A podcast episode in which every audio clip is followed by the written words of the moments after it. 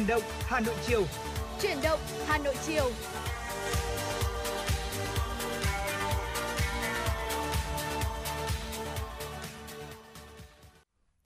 Bảo Trâm và Thu Minh xin được gửi lời chào đến quý vị thính giả. Quý vị thân mến, chúng ta lại gặp lại nhau trong chuyển động Hà Nội chiều, phát sóng trong khung giờ từ 16 giờ đến 18 giờ trên tần số FM 96 MHz của Đài Phát thanh Truyền hình Hà Nội và chương trình của chúng tôi được phát trực tuyến trên trang web hanoitv.vn. À, Thu Minh xin được gửi lời chào tới quý vị thính giả đang lắng nghe chương trình chuyển động Hà Nội chiều ngày hôm nay. À, thưa quý vị, à, trong 120 phút sắp tới thì như thường lệ Thu Minh và Bảo Trâm hứa hẹn sẽ đem tới cho quý vị rất là nhiều những uh, tin tức và những giây phút thư giãn cùng với những giai điệu âm nhạc. Chính vì vậy nếu như quý vị có vấn đề quan tâm cần chia sẻ hay là mong muốn được uh, nhắn gửi bạn bè một bài hát hay là một lời nhắn nhủ yêu thương thì hãy giữ sóng và cùng tương tác với chúng tôi quý vị nhé. Thông qua hotline của chương trình đó là 024 3773 6688. À, có thể nói rằng là buổi chiều ngày hôm nay là buổi chiều đầu tuần đúng không ạ? Chúng ta lại Chính bắt đầu một tuần làm việc mới và Thu Minh trên đường đến uh, cơ quan trong buổi chiều ngày hôm nay thì thấy rằng là thời tiết có vẻ là đã sắp vào hè rồi đúng không ạ? À, với à, những tia nắng à, đầu tiên vậy thì không biết là trong cái không khí như thế này thì à, Bảo Trâm sẽ dành tặng cho Thu Minh cũng như là quý vị thính giả một ca khúc nào đấy nhỉ? Ờ, bà Trâm nghĩ rằng là với một cái buổi chiều đầu tuần thế này thì chúng ta cũng cần một cái năng lượng ừ, vui tươi một chút Ừ, dạ. thì có lẽ là cũng cần một cái ca khúc khuấy động không khí một chút. Ừ, dạ. Ngay sau đây thì xin mời uh, quý vị thính giả chúng ta sẽ cùng lắng nghe ca khúc Nhớ mãi nụ cười xinh uh, của một ca sĩ của Đông Nhi. Đây là một ca khúc mà có giai điệu khá là vui tươi và cũng hy vọng rằng là quý vị chúng ta cũng mãi giữ được cái tinh thần là luôn có một nụ cười xinh trên môi trong suốt cả một tuần làm việc để có thể uh, chờ đến cuối tuần sắp đến Dạ. một dịp nghỉ lễ đúng không ạ? Và ngay bây giờ không để quý vị chờ đợi lâu hơn nữa ca khúc Nhớ mãi nụ cười xinh qua sự thể hiện của ca sĩ Đồng Nhi.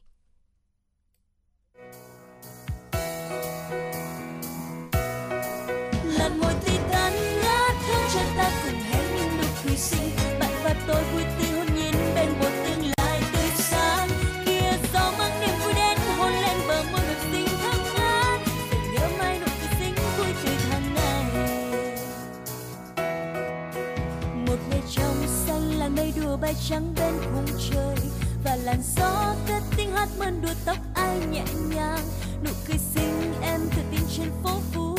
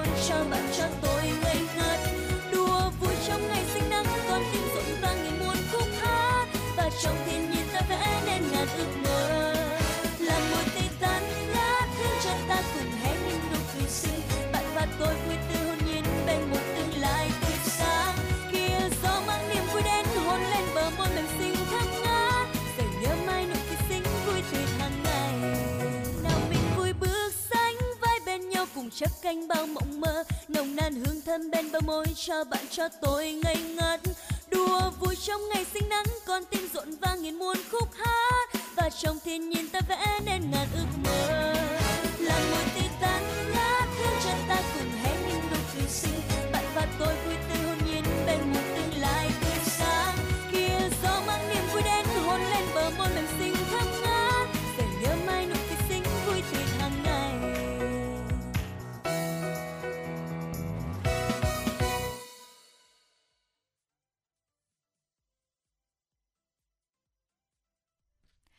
vâng thưa quý vị, vừa rồi là bài hát để ờ, khởi động cho chương trình ờ, chuyển động Hà Nội chiều ngày hôm nay. Nếu như quý vị có yêu cầu âm nhạc đến với chúng tôi thì ờ, có thể tương tác với chúng tôi thông qua số điện thoại hotline đó là 024 3773 6688 hoặc thông qua một kênh tương tác khác là fanpage chuyển động Hà Nội FM 96 trên mạng xã hội Facebook quý vị nhé. Còn ngay bây giờ thì Thu Minh và Bảo Trâm xin được gửi tới cho quý vị những tin tức đáng quan tâm do phóng viên Mai Liên mới thực hiện. Thưa quý vị, ngày 25 tháng 4, Trung ương Hội Chữ thập đỏ Việt Nam thông tin về lễ phát động tháng nhân đạo năm 2022 với chủ đề gắn kết cộng đồng, lan tỏa hành động nhân ái. Tháng nhân đạo năm nay nhằm kêu gọi cộng đồng gắn kết với nhau bằng những việc làm tử tế, từ đó lan tỏa mạnh mẽ rộng khắp, nhân lên thành nhiều hành động đẹp, góp phần xây dựng một cộng đồng đoàn kết giàu lòng nhân ái. Dự kiến lễ phát động tháng nhân đạo năm 2022, kỷ niệm Ngày Chữ thập đỏ và Trăng lưỡi liềm đỏ quốc tế mùng 8 tháng 5 được tổ chức vào tối ngày 28 tháng 4 tại Trung tâm Văn hóa Điện ảnh tỉnh Thừa Thiên Huế. Chương trình được truyền hình trực tiếp trên kênh VTV2, Đài truyền hình Việt Nam, tiếp sóng trên kênh HTV1, Đài truyền hình Thành phố Hồ Chí Minh. Tại lễ phát động, ban tổ chức sẽ trao đợt đầu chọn cho đại diện 14 tỉnh thành phố khu vực miền Trung tổ chức chợ nhân đạo cho người dân có hoàn cảnh khó khăn bị ảnh hưởng bởi thiên tai dịch bệnh, thảo diễn sơ cấp cứu, tập huấn phòng ngừa ứng phó thảm họa và tập huấn kỹ năng sơ cấp cứu cho tình nguyện viên và ngư dân. Đặc biệt nhân dịp này, Hội chữ thập đỏ Việt Nam khởi động hai chương trình trọng điểm là an toàn cho ngư dân nghèo và khó khăn và dinh dưỡng cho trẻ em nghèo khuyết tật trong toàn hệ thống hội. Theo quy định của Bộ Giáo dục và Đào tạo, từ ngày 26 tháng 4 đến hết ngày 28 tháng 4, các sở giáo dục và đào tạo có trách nhiệm lập và cấp cho học sinh lớp 12 năm học 2021-2022 tài khoản và mật khẩu để các em học sinh có thể truy cập vào hệ thống quản lý thí sinh. Phục thưa quý vị, các em học sinh có thể truy cập được vào hệ thống quản lý thi phục vụ việc đăng ký dự thi tốt nghiệp trung học phổ thông năm 2022. Thí sinh được thử đăng ký trực tuyến trên hệ thống quản lý thi kể từ ngày 26 tháng 4 đến hết ngày 3 tháng 5. Từ ngày 4 tháng 5 đến 17 giờ ngày 13 tháng 5, thí sinh thực hiện đăng ký trực tuyến chính thức trên hệ thống quản lý thi tại trường phổ thông. Tài khoản là số căn cước công dân hoặc chứng minh nhân dân của học sinh. Trường hợp không có căn cước công dân hoặc là chứng minh nhân dân thì sử dụng mã số định danh được cơ quan công an cấp để thay thế. Thí sinh cần bảo mật thông tin tài khoản và mật khẩu. Trong trường hợp quên tài khoản và mật khẩu, học sinh có thể liên hệ với nhà trường, nơi đăng ký dự thi để được cấp lại với các thí sinh tự do. Sau khi nộp phiếu đăng ký dự thi tốt nghiệp trung học phổ thông, thí sinh sẽ được đơn vị đăng ký dự thi cấp tài khoản là số căn cước công dân hoặc là chứng minh nhân dân của thí sinh và mật khẩu để đăng nhập vào hệ thống quản lý thi. Học sinh dùng tài khoản cá nhân để đăng nhập vào hệ thống quản lý thi. Từ thi từ khi đăng ký dự thi đến khi xem xét kết quả thi, xét công nhận tốt nghiệp trung học phổ thông.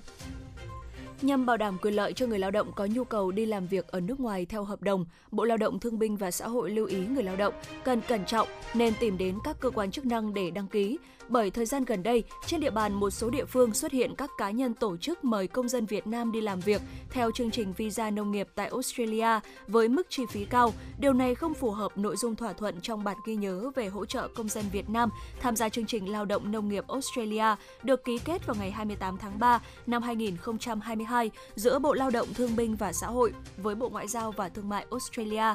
Theo bản ghi nhớ, phía Australia sẽ tiếp nhận khoảng 1.000 lao động Việt Nam sang làm việc trong lĩnh vực nông nghiệp với mức lương cơ bản chưa trừ chi phí sinh hoạt khoảng từ 52,8 đến 66 triệu đồng một người một tháng. Để tránh bị lừa, người lao động nên gửi hồ sơ đăng ký tại cơ quan nhà nước có thẩm quyền, trực tiếp là ngành lao động thương binh và xã hội các địa phương. Từ 21 tháng 5 tới đây, thông tư 15 chính thức có hiệu lực. Khi đó, người vi phạm không cần quay lại nơi vi phạm để giải quyết phản nguội. Thông tư 15 đã sửa đổi quy định về nhiệm vụ quyền hạn, hình thức, nội dung và quy trình tuần tra kiểm soát, xử lý vi phạm hành chính về giao thông đường bộ của cảnh sát giao thông. Khi phát hiện vi phạm thông qua thiết bị nghiệp vụ mà không dừng được phương tiện để xử phạt, thì lực lượng chức năng sẽ xác định thông tin về người và phương tiện vi phạm. Cơ quan công an nơi phát hiện vi phạm sẽ gửi thẳng thông báo, mời người vi phạm đến trụ sở để giải quyết. Nếu người vi phạm không đến trụ sở, Thưa quý vị, nếu người vi phạm không đến trụ sở cơ quan công an để giải quyết thì sẽ gửi thông báo đến công an xã nơi người đó đang cư trú. Thông tư 15 cũng quy định nếu việc đi lại gặp khó khăn và không có điều kiện trực tiếp đến trụ sở cơ quan công an nơi phát hiện vi phạm thì sẽ gửi thông báo yêu cầu người vi phạm đến trụ sở công an cấp xã, huyện, nơi cư trú, đóng trụ sở để giải quyết vụ việc. Trưởng công an cấp xã cấp huyện sẽ tiến hành lập biên bản và ra quyết định xử phạt vi phạm giao thông theo đúng quy định. Dạ vâng thưa quý vị và vừa rồi là những uh, tin tức đầu tiên mà chúng tôi cập nhật và gửi tới cho quý vị trong uh, buổi chiều ngày hôm nay. Còn uh, ngay sau đây thì uh, có lẽ là chúng ta sẽ cùng nhau đến với uh, một uh, nội dung, một chủ đề mà thu minh nghĩ rằng là cũng sẽ nhận được rất là nhiều sự quan tâm bởi vì như ờ, đầu chương trình thì Thu Minh và Bảo Trâm cũng ờ, đã trao đổi với quý vị, đó chính là ờ, chúng ta đang sắp đến những ngày hè rồi, đúng không ạ? Và chắc chắn là trong những ngày hè này thì chúng ta sẽ không thể thiếu được những món ăn giải khát và đặc biệt là không biết là trong những cái buổi chiều hè như thế này thì Bảo Trâm có thích ăn ăn một cái thứ đồ ăn gì đấy ngọt ngọt, ví dụ như là chè hay không ạ? Ồ, tôi thực sự là một người rất là hào ngọt và tôi rất là Ừ. đam mê về những cái món Ừ. chè. Dạ. Ờ, và mặc dù là đam mê chè là thế nhưng mà lúc nào mình cũng cũng nghĩ rằng là bây giờ mình phải tìm cái món nào mà nó vừa đáp ứng được yêu cầu Ừ. là ờ, thỏa mãn cái sở thích thích ngọt của mình này, Ừ. xong rồi vẫn không được nạp quá nhiều đường rồi lại còn phải giảm cân nữa. Ừ. Nên là đâm ra cái chuyện là mình chọn lượng nguyên liệu để mình tự nấu chè tại nhà hoặc là mình tìm hiểu một cơ sở nào đấy bán hàng ấy Ừ. thì mình cũng tìm hiểu rất là kỹ về thành phần của trong cái món chè mà mình yêu Ừ. thích.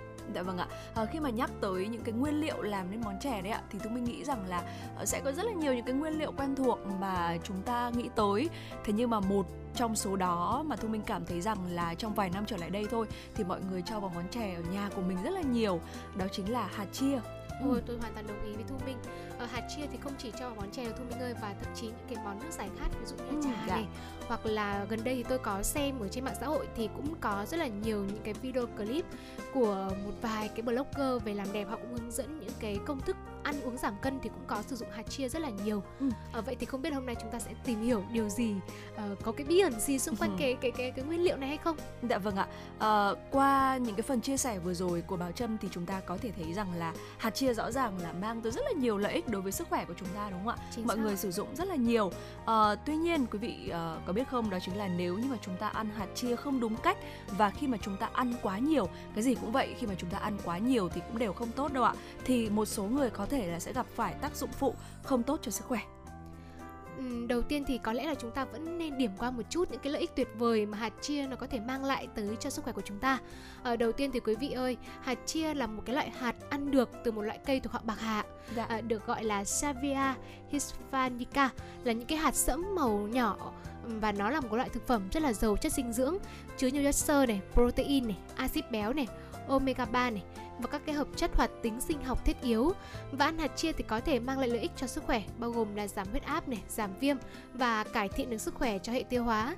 Và với cái hàm lượng axit béo omega 3 cao thì hạt chia được cho là có tác dụng thúc đẩy sức khỏe tim mạch bằng cách là làm dịu chứng viêm Ừ, và dạ. chất xơ hòa tan trong hạt chia thì cũng có thể làm giảm cái cholesterol toàn phần và cũng sẽ làm giảm được cái nguy cơ mắc bệnh tim và đặc biệt ờ, một cái thông tin nữa mà bảo trâm muốn gửi đến cho quý vị đấy là những cái chất xơ và protein trong hạt chia thì có thể giúp làm chậm quá trình tiêu hóa để, để khiến chúng ta lúc nào cũng cảm giác là no lâu hơn đấy, Dạ. tôi nghĩ chắc là bởi vì cái cái tác dụng này nên là nhiều ờ, những cái ờ, video hướng dẫn ăn giảm cân sẽ có là sử dụng hạt chia vào trong cái liệu trình của mình Dạ vâng ạ. Ờ, đối với hầu hết mọi người thì chúng ta có thể thấy rằng là ờ, hạt chia thì là một thực phẩm bổ sung phù hợp và có thể coi là bổ dưỡng cho một chế độ ăn uống cân bằng. Vâng ạ. À, tuy nhiên thì một số người có thể gặp tác dụng phụ nếu như mà chúng ta không ăn à, hạt chia đúng cách hoặc là chúng ta ăn quá nhiều loại hạt này. Trong đó thì à, người ta có thể là bị dị ứng này, à, mắc bệnh đái tháo đường, tăng huyết áp và có những cái vấn đề tiêu hóa thì những người mà mắc phải những cái căn bệnh mà Thu Minh vừa mới liệt kê ra thì có thể là sẽ gặp nhiều những cái rủi ro có khả năng là gặp nhiều rủi ro hơn nếu như mà chúng ta ăn quá nhiều hạt chia.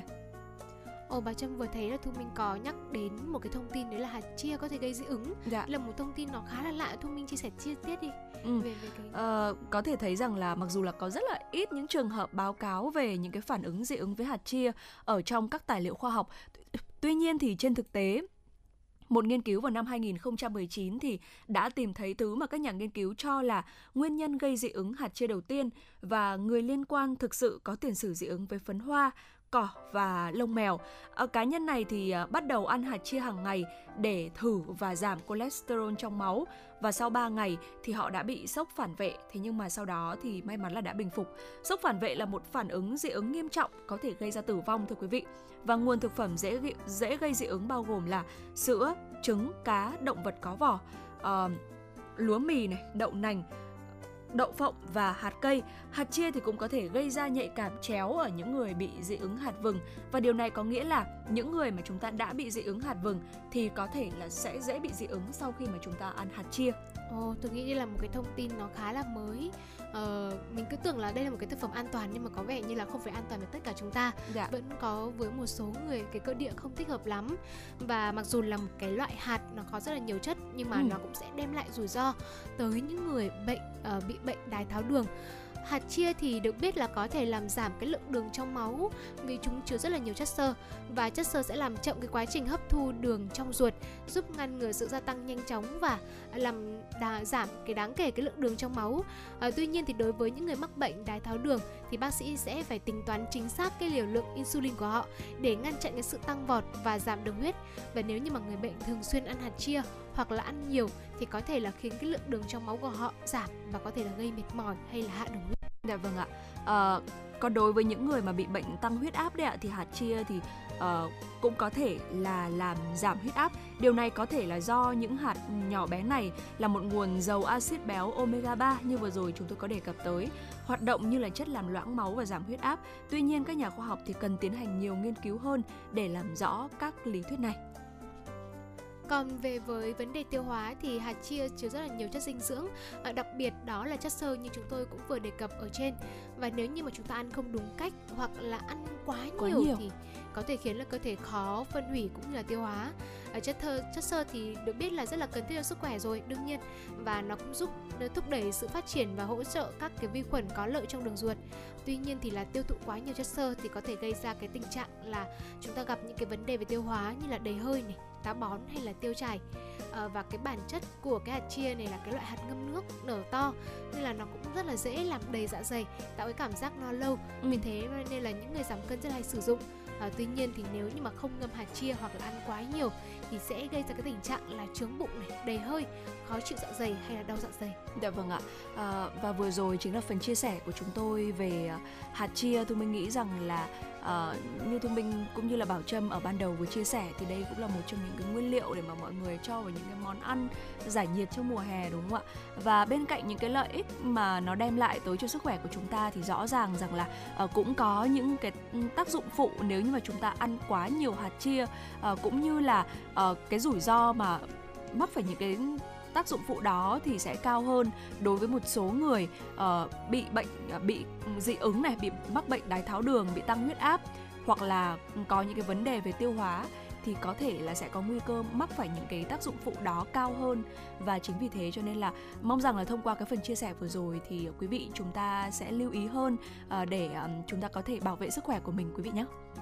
Còn bây giờ để tiếp tục chương trình thì chúng tôi xin mời quý vị chúng ta lại quay trở lại với không gian không gian âm nhạc để ờ, có thêm một chút giây phút thư giãn trước khi mà chúng ta cùng đến với những chuyên mục tiếp tiếp theo để hấp dẫn của truyền động Hà Nội chiều ngày hôm nay. Ca khúc Ngôi nhà hạnh phúc ờ, qua sự thể hiện của Quang Vinh và Bảo Thi.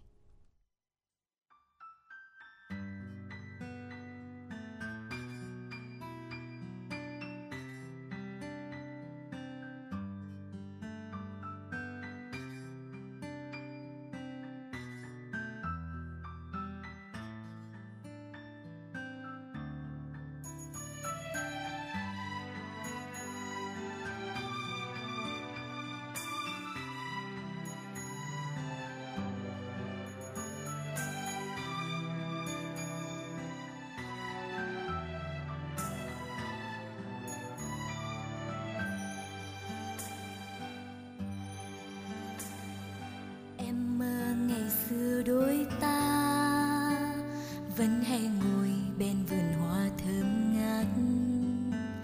Vuốt tay nhẹ dịu dàng mềm tóc em thật êm. Nói với em đây là dòng suối mơ. Em không quên ngày xưa đôi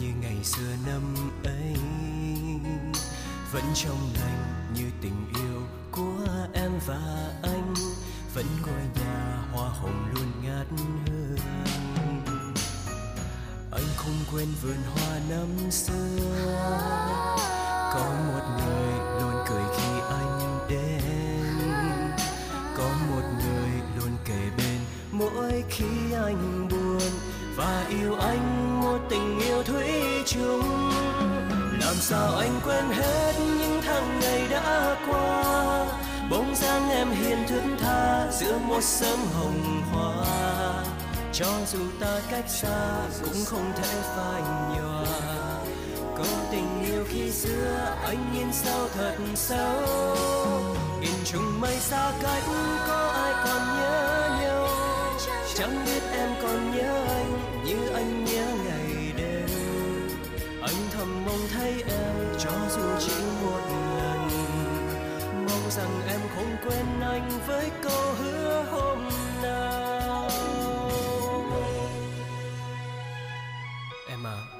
đi qua những ngày mưa, anh mới yêu thêm những ngày nắng. Những cánh hồng trong veo như tiếng cười của em. Anh nhớ em nhiều lắm, nhưng không biết là em có còn nhớ anh không? Ước gì bây giờ anh và em được gặp lại nhau một lần nữa.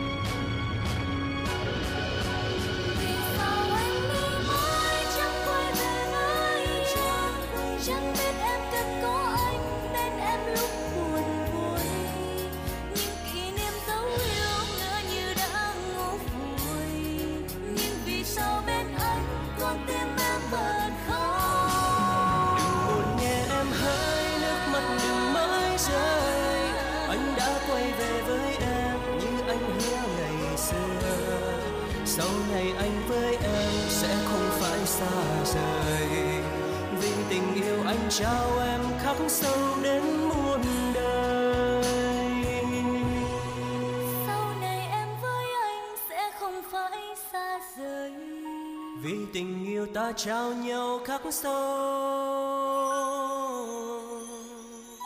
Đến muôn đời.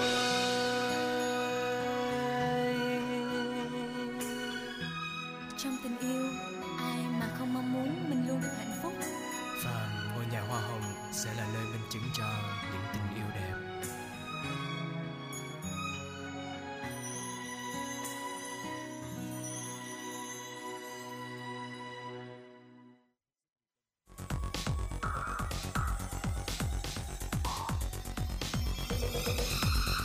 và các bạn đang theo dõi kênh FM 96 MHz của đài phát thanh truyền hình Hà Nội. Hãy giữ sóng và tương tác với chúng tôi theo số điện thoại 024 3773 6688.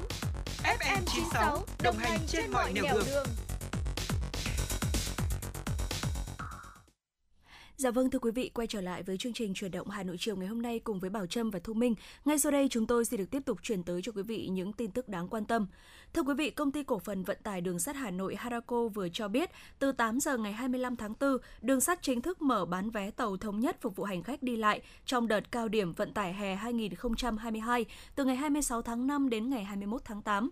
Theo đó, đường sắt chạy lại đôi tàu khách thống nhất SE1, SE2 và kéo dài hành trình Hà Nội Sài Gòn như cũ đối với đôi tàu SE3, SE4. Trước đó do ảnh hưởng của dịch Covid-19 diễn biến phức tạp sau Tết, nhu cầu hành khách đi lại sụt giảm mạnh, đường sắt tạm ngừng chạy đôi tàu SE1, SE2, rút ngắn hành trình đôi tàu SE3, SE4 chỉ chạy giữa Đà Nẵng, Sài Gòn.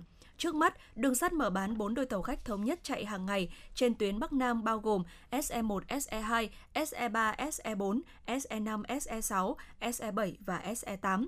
Hiện đường sắt vẫn đang bán vé tàu phục vụ hành khách đi lại dịp nghỉ lễ 30 tháng 4 và mùng 1 tháng 5. Ngoài các đôi tàu đã lập trước đây gần kín chỗ, đường sắt mới đây đã lập thêm nhiều mắc tàu trên tuyến Sài Gòn Nha Trang, Hà Nội Hải Phòng. Theo Bộ Y tế, tới nay đã có 41 tỉnh, thành phố tiêm vaccine phòng COVID-19 cho trẻ em từ 5 đến dưới 12 tuổi, với 374.225 liều vaccine đã được tiêm. Trong đợt này có 8,2 triệu trẻ tiêm vaccine, còn hơn 3 triệu trẻ phải trì hoãn do mắc COVID-19 chưa được 3 tháng. Chiến dịch tiêm vaccine phòng COVID-19 cho trẻ ở lứa tuổi này đang được triển khai trên toàn quốc. Một số nơi đã tiêm xong cho trẻ lớp 6 và hạ dần độ tuổi. Trong các buổi tiêm ở trường học, nếu có nhiều nhóm tuổi cùng một lúc sử dụng cùng hai loại vaccine Moderna và Pfizer thì việc tiêm sẽ được triển khai theo khối lớp. Ví dụ là nếu như tiêm vaccine Pfizer cho nhóm học sinh lớp 5 và lớp 4 thì vaccine Moderna sẽ tiêm cho học sinh lớp 3, 2 và 1. Việt Nam đã tiếp nhận 4,6 triệu liều vaccine phòng COVID-19 viện trợ của Australia, hiện đã phân bổ hơn 2,3 triệu liều. Hà Lan cũng cam kết giúp cho Việt Nam 2 triệu liều vaccine Moderna và Pháp hỗ trợ 2 triệu liều vaccine Pfizer để tiêm cho trẻ. Số vaccine này sẽ đến Việt Nam trong vòng tháng 4.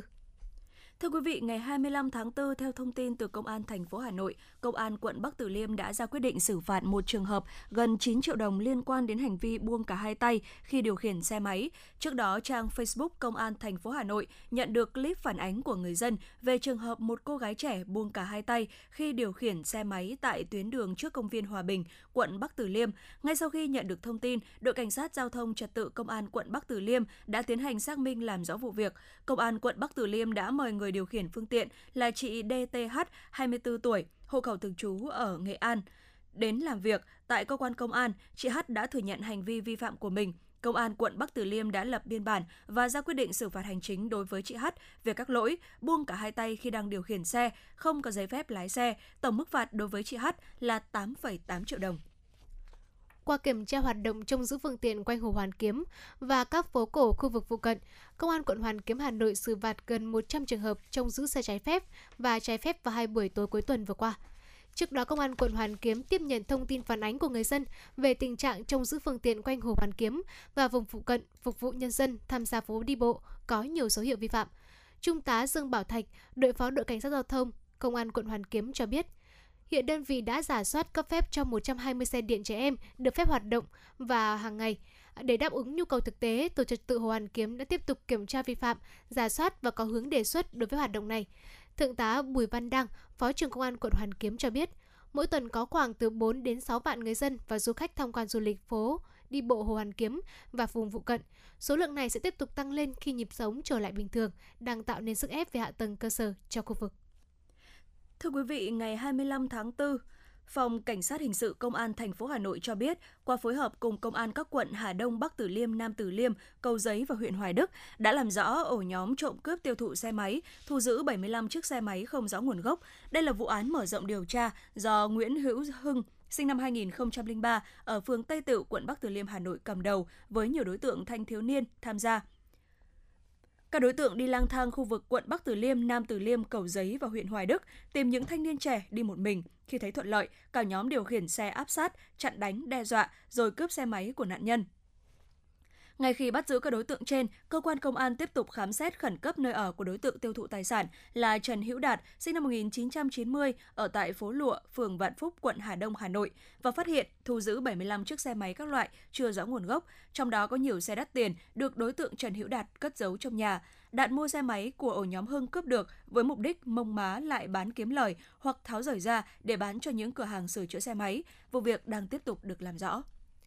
Quý vị thân mến, vừa rồi là những tin tức trong buổi chiều ngày hôm nay và vừa rồi thì chúng tôi cũng đã vừa nhận được ờ, một lời nhắn của thính giả có nickname là Ngô Hùng trên trang fanpage Chuyển động Hà Nội FM96. À, ờ, thính giả Ngô Hùng có nhắn là chúc ban biên tập chương trình Chuyển động Hà Nội với MC dẫn chương trình có một buổi chiều thứ hai vui vẻ, thành công và cho mình yêu cầu ca khúc Chim sáo ngày xưa. À, xin được cảm ơn thính giả Ngô Hùng và cũng chúc Ngô Hùng có thính giả Ngô Hùng có một buổi chiều thứ hai vui vẻ. Bây giờ thì chúng tôi cũng xin được uh, gửi đến thính giả ca khúc Chim sáo ngày xưa qua sự thể hiện của Quang Linh. Xin mời quý vị thính giả chúng ta cùng lắng nghe ca khúc này.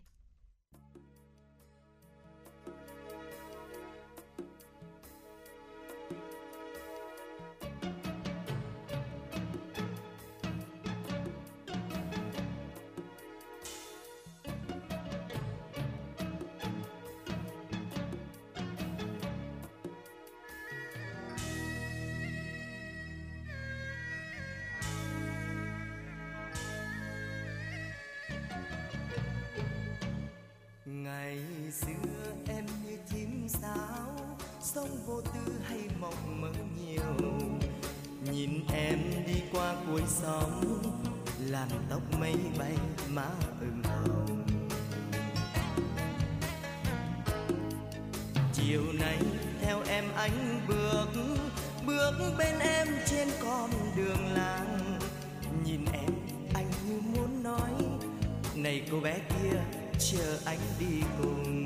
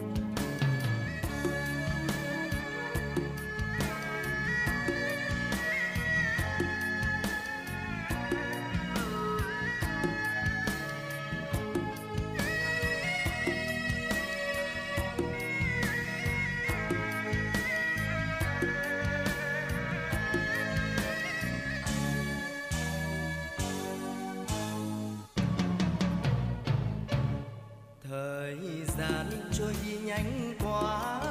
Tiếng yêu tôi chưa kịp xếp vần. Một ngày kia lũy tre cuối xóm. Chẳng thấy em chiều nay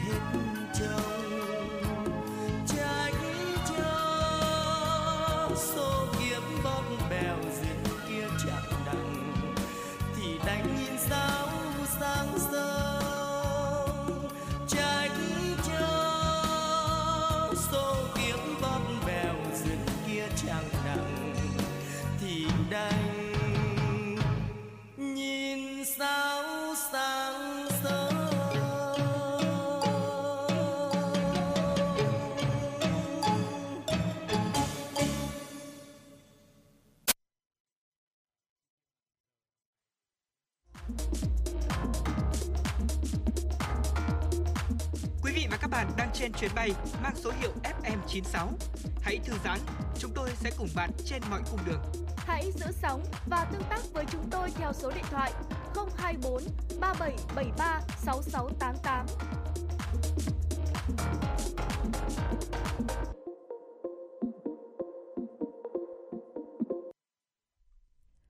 Thưa quý vị và các bạn, quay trở lại với ờ, chương trình chuyển động Hà Nội chiều ngày hôm nay. Ngay sau đây là những tin tức quốc tế đáng quan tâm.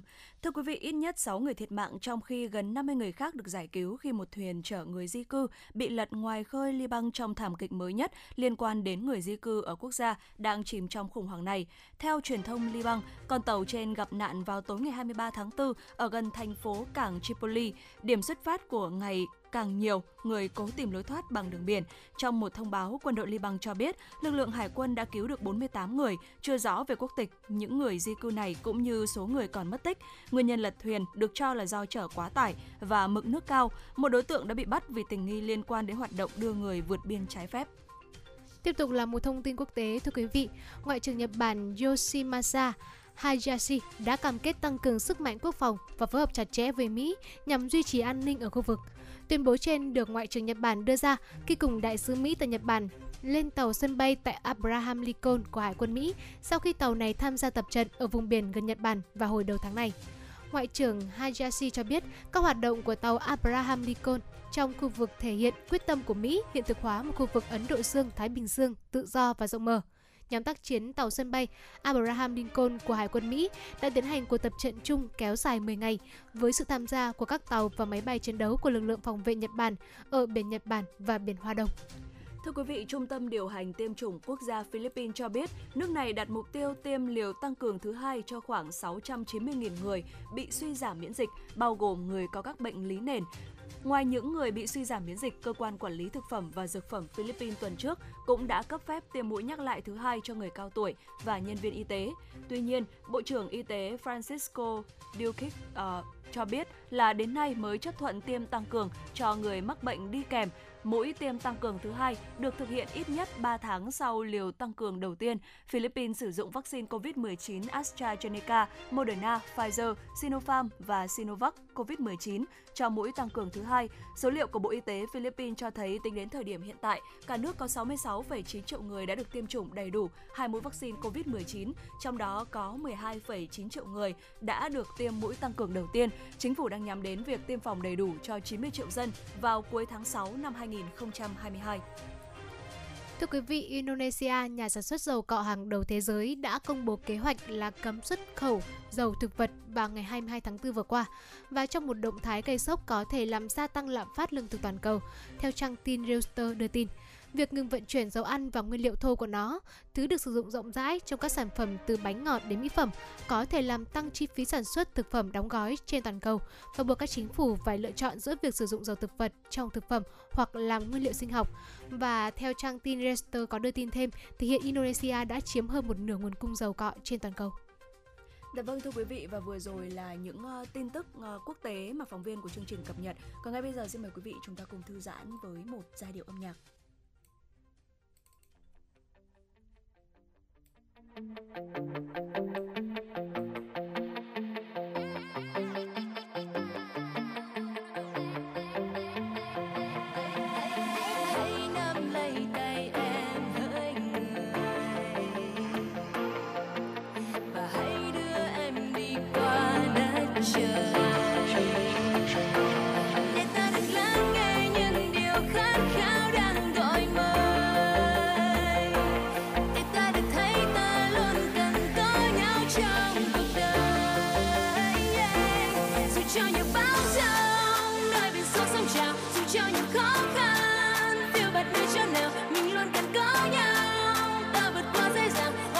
hòa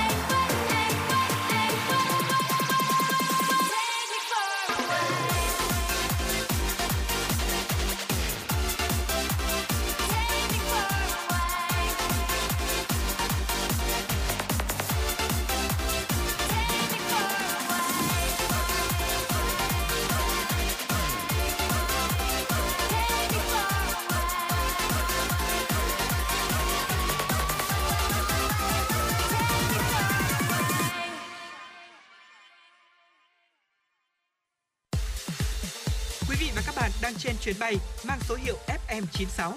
Hãy thư giãn, chúng tôi sẽ cùng bạn trên mọi cung đường. Hãy giữ sóng và tương tác với chúng tôi theo số điện thoại 024 3773 6688.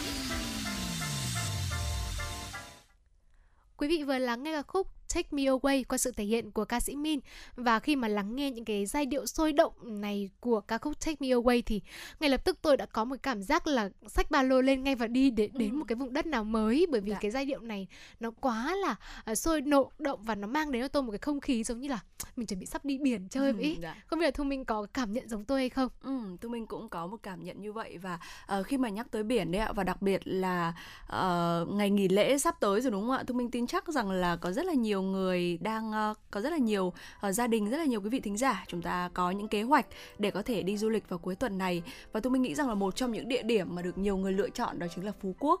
Ồ, tôi hoàn toàn đồng ý. Gần đây thì à không phải gần đây đâu mà à, từ trước đó rất là lâu rồi, Ừ. Phú Quốc luôn là một cái địa điểm mà ai cũng ao ước đến và đặc biệt là thời gian gần đây thì à, à, cái đảo này cũng đã có thêm nhiều những cái hoạt động vui chơi mới.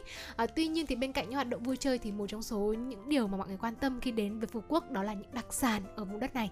Dạ vâng ạ. À, và nhắc tới đặc sản thì Thu Minh lại nghĩ tới những cái món quà mà chúng ta có thể đem về sau một chuyến đi Phú Quốc.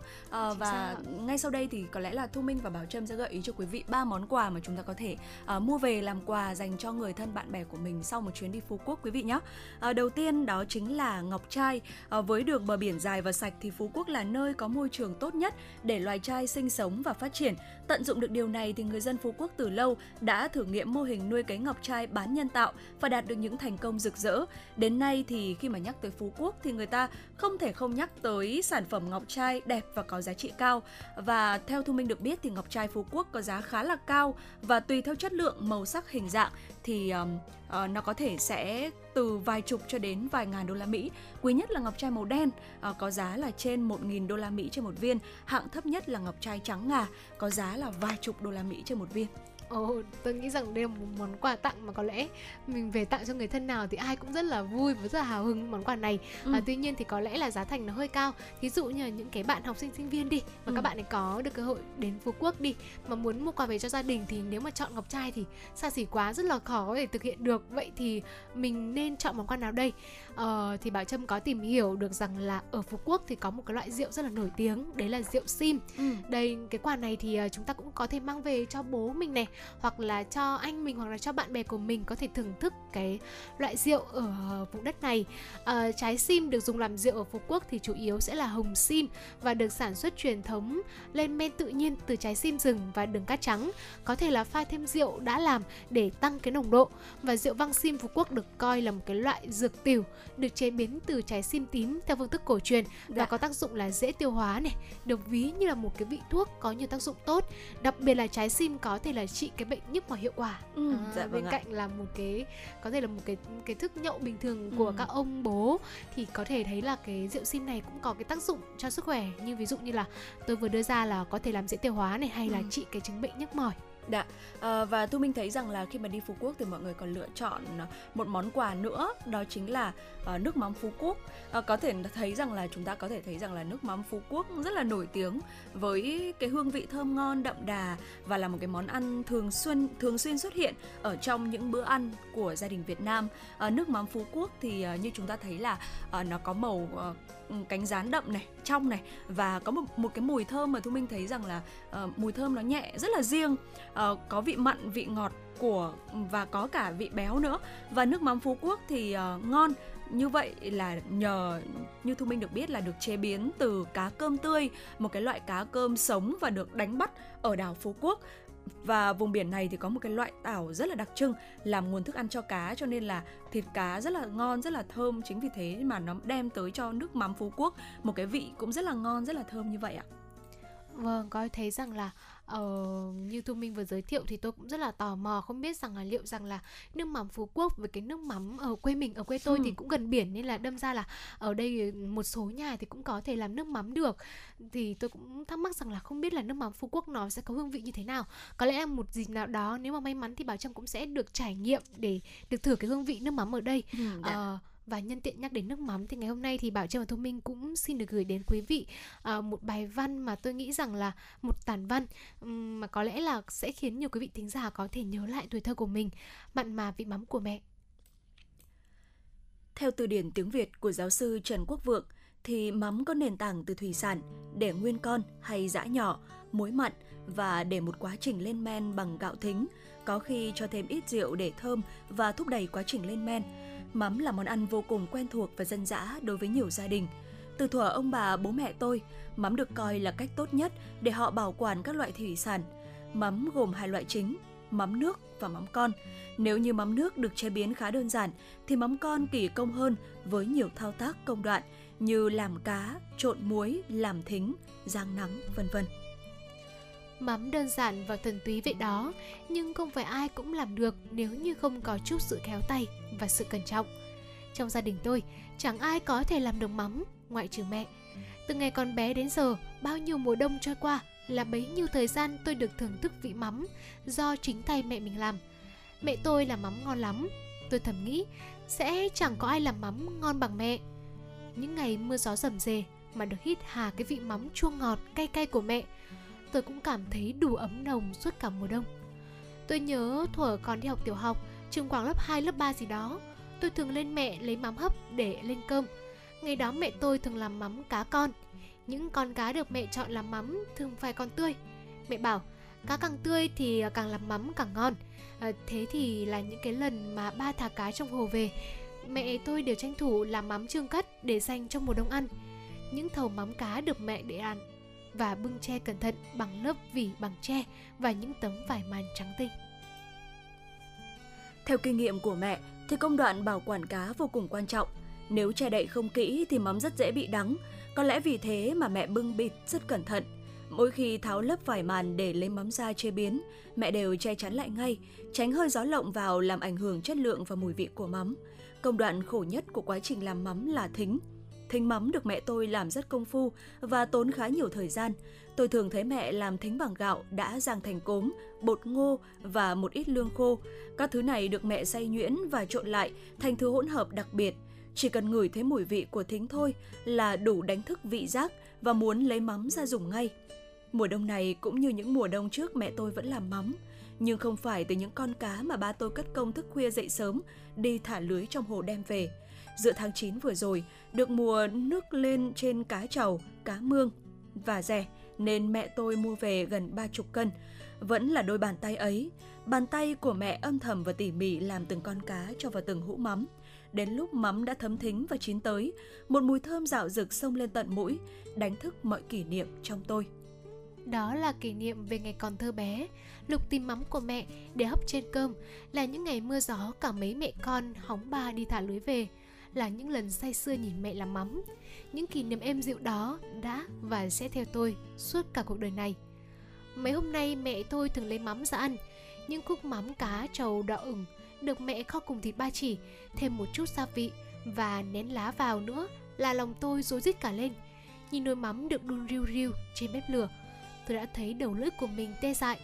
Lúc đó dạ dày của tôi réo sắt như một tiếng đàn bị ngắt quãng giữa chừng. Đầu giờ ăn cơm, tôi không quên dùng đũa xé nửa cúc mắm cho vào bát.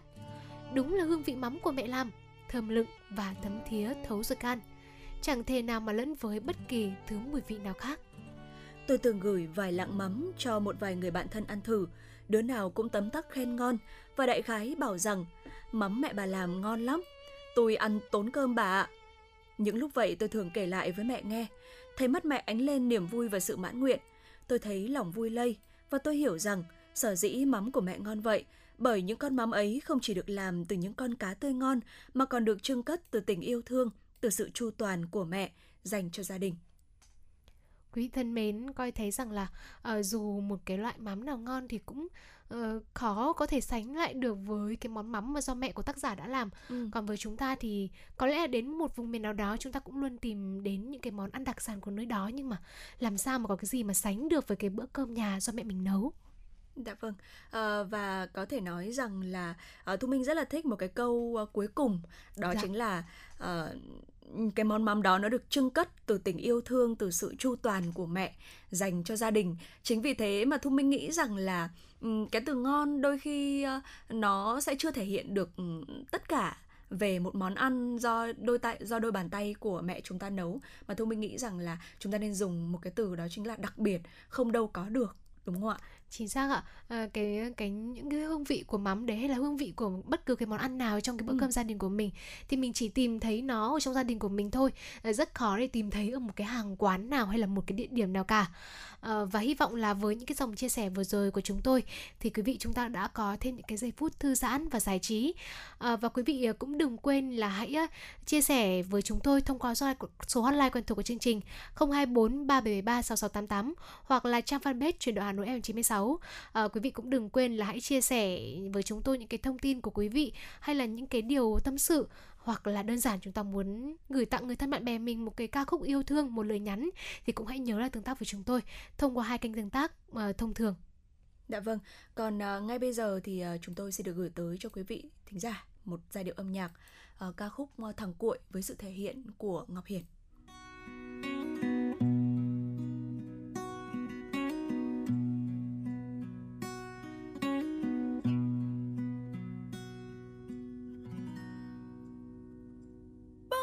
trắng ngà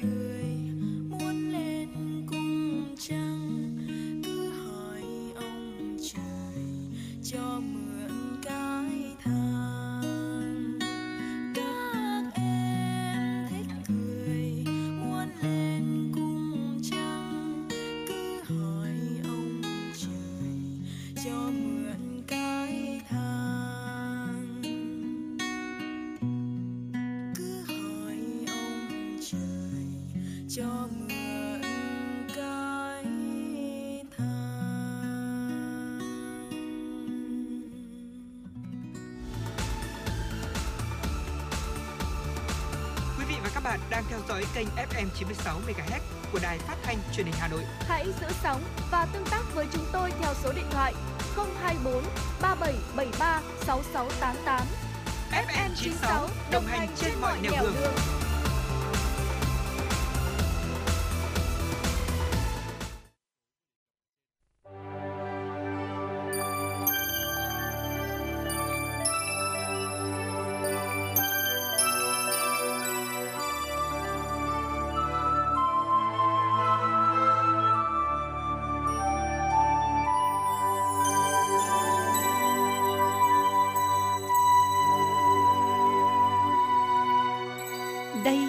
Là đài phát thanh và truyền hình Hà Nội.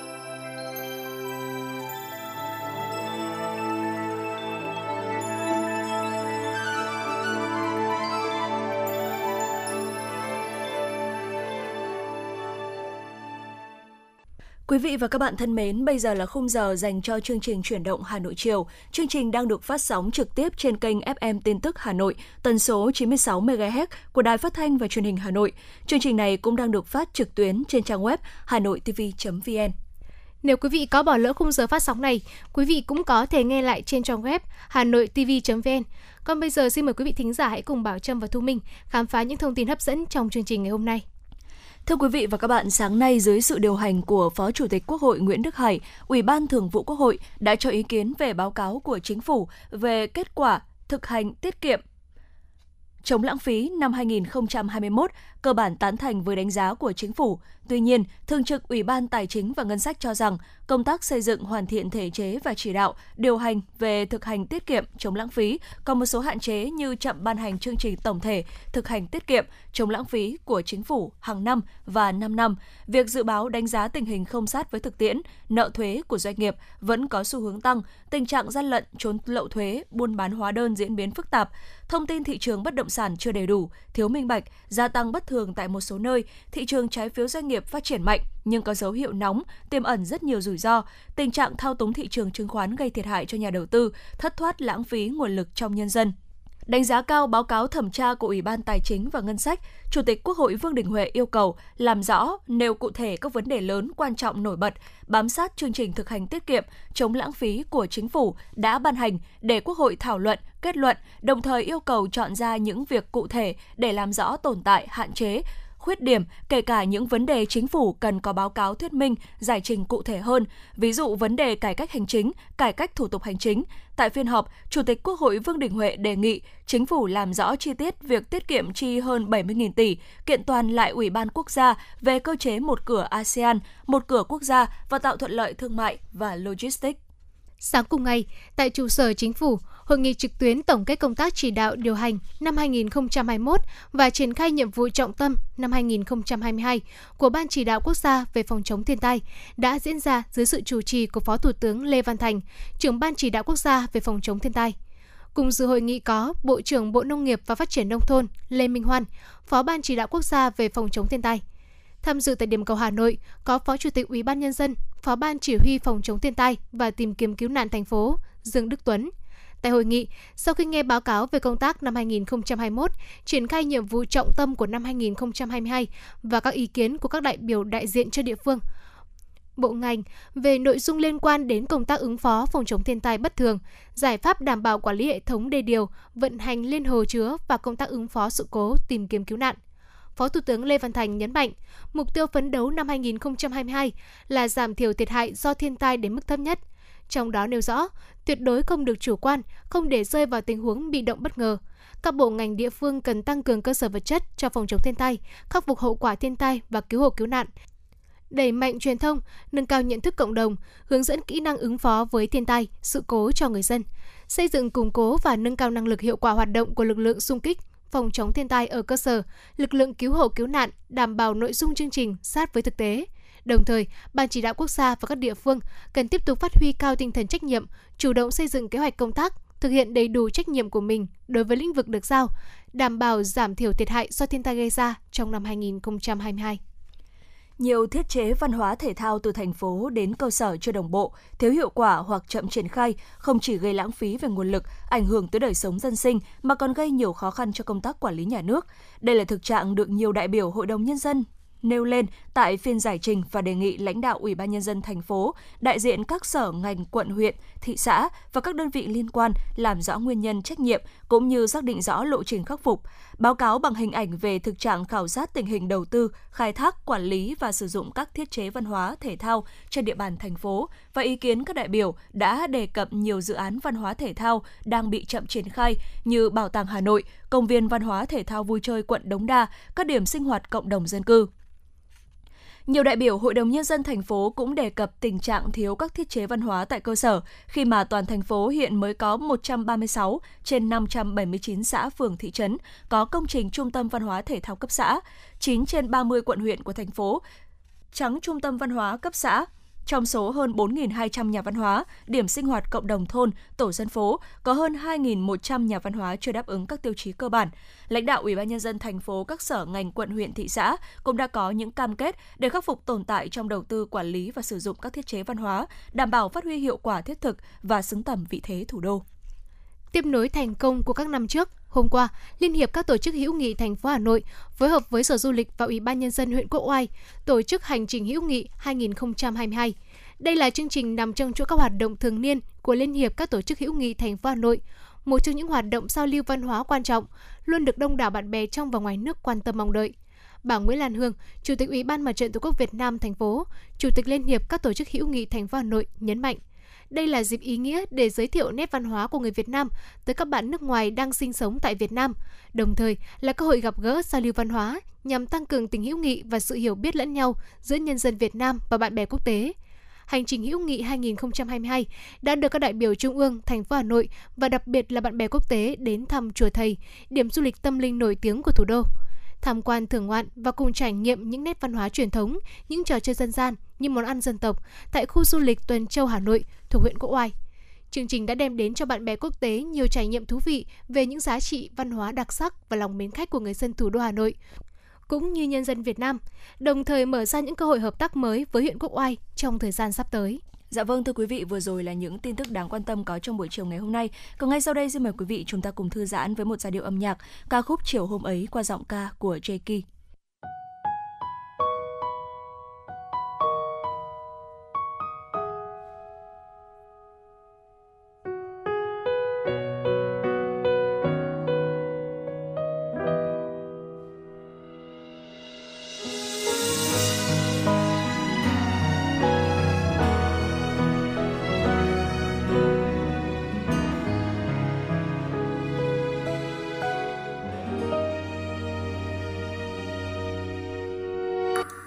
Chiều hôm ấy em nói với anh rằng mình không nên gặp nhau nữa, người ơi. Em đâu biết anh đau thế nào. Khoảng lượng phủ kín căn phòng ấy, tim anh như thắt lại. Và mong đó chỉ là mơ, vì anh còn yêu em rất nhiều. Giọt buồn làm người đi dòng cây mắt hoa cùng cơn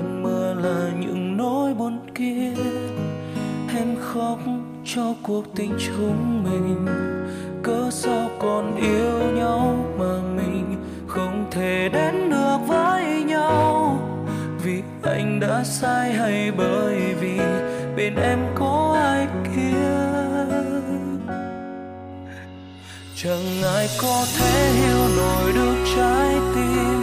Khi đã lỡ yêu rồi, chỉ biết trách bản thân đời yêu một người vô ta từng lời hứa như vết sao lạnh lùng, cắn thật sâu trái tim này. Vì muốn thấy em hạnh phúc nên anh sẽ lùi về sau. Thời gian qua chúng ta liều sống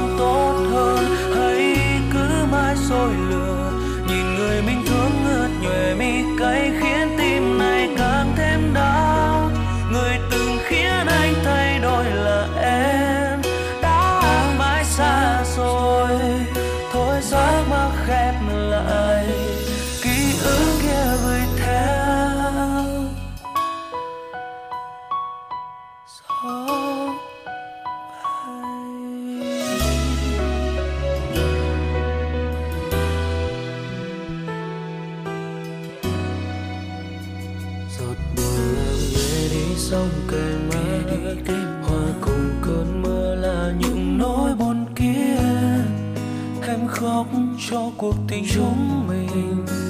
Cớ sao còn yêu nhau mà mình không thể đến được với nhau? Vì anh đã sai hay bởi vì bên em có ai kia? Chẳng ai có thể hiểu nổi được trái tim khi đã lỡ yêu rồi. Chỉ biết trách bản thân đã mù quáng chót yêu một người vô tâm sao lạnh lùng cắn thật sâu trái tim này. Vì muốn thấy em hạnh phúc nên anh sẽ lùi về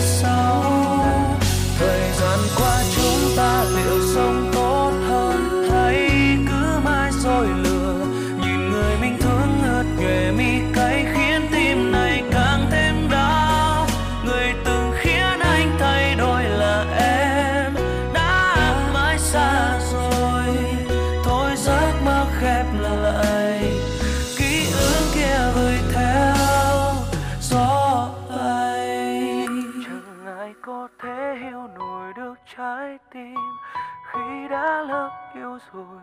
Chỉ biết trách bản thân đã mù quáng, chót yêu một người vô tâm từng lời hứa như vé sao lạnh lùng, cất thật sâu trái tim này.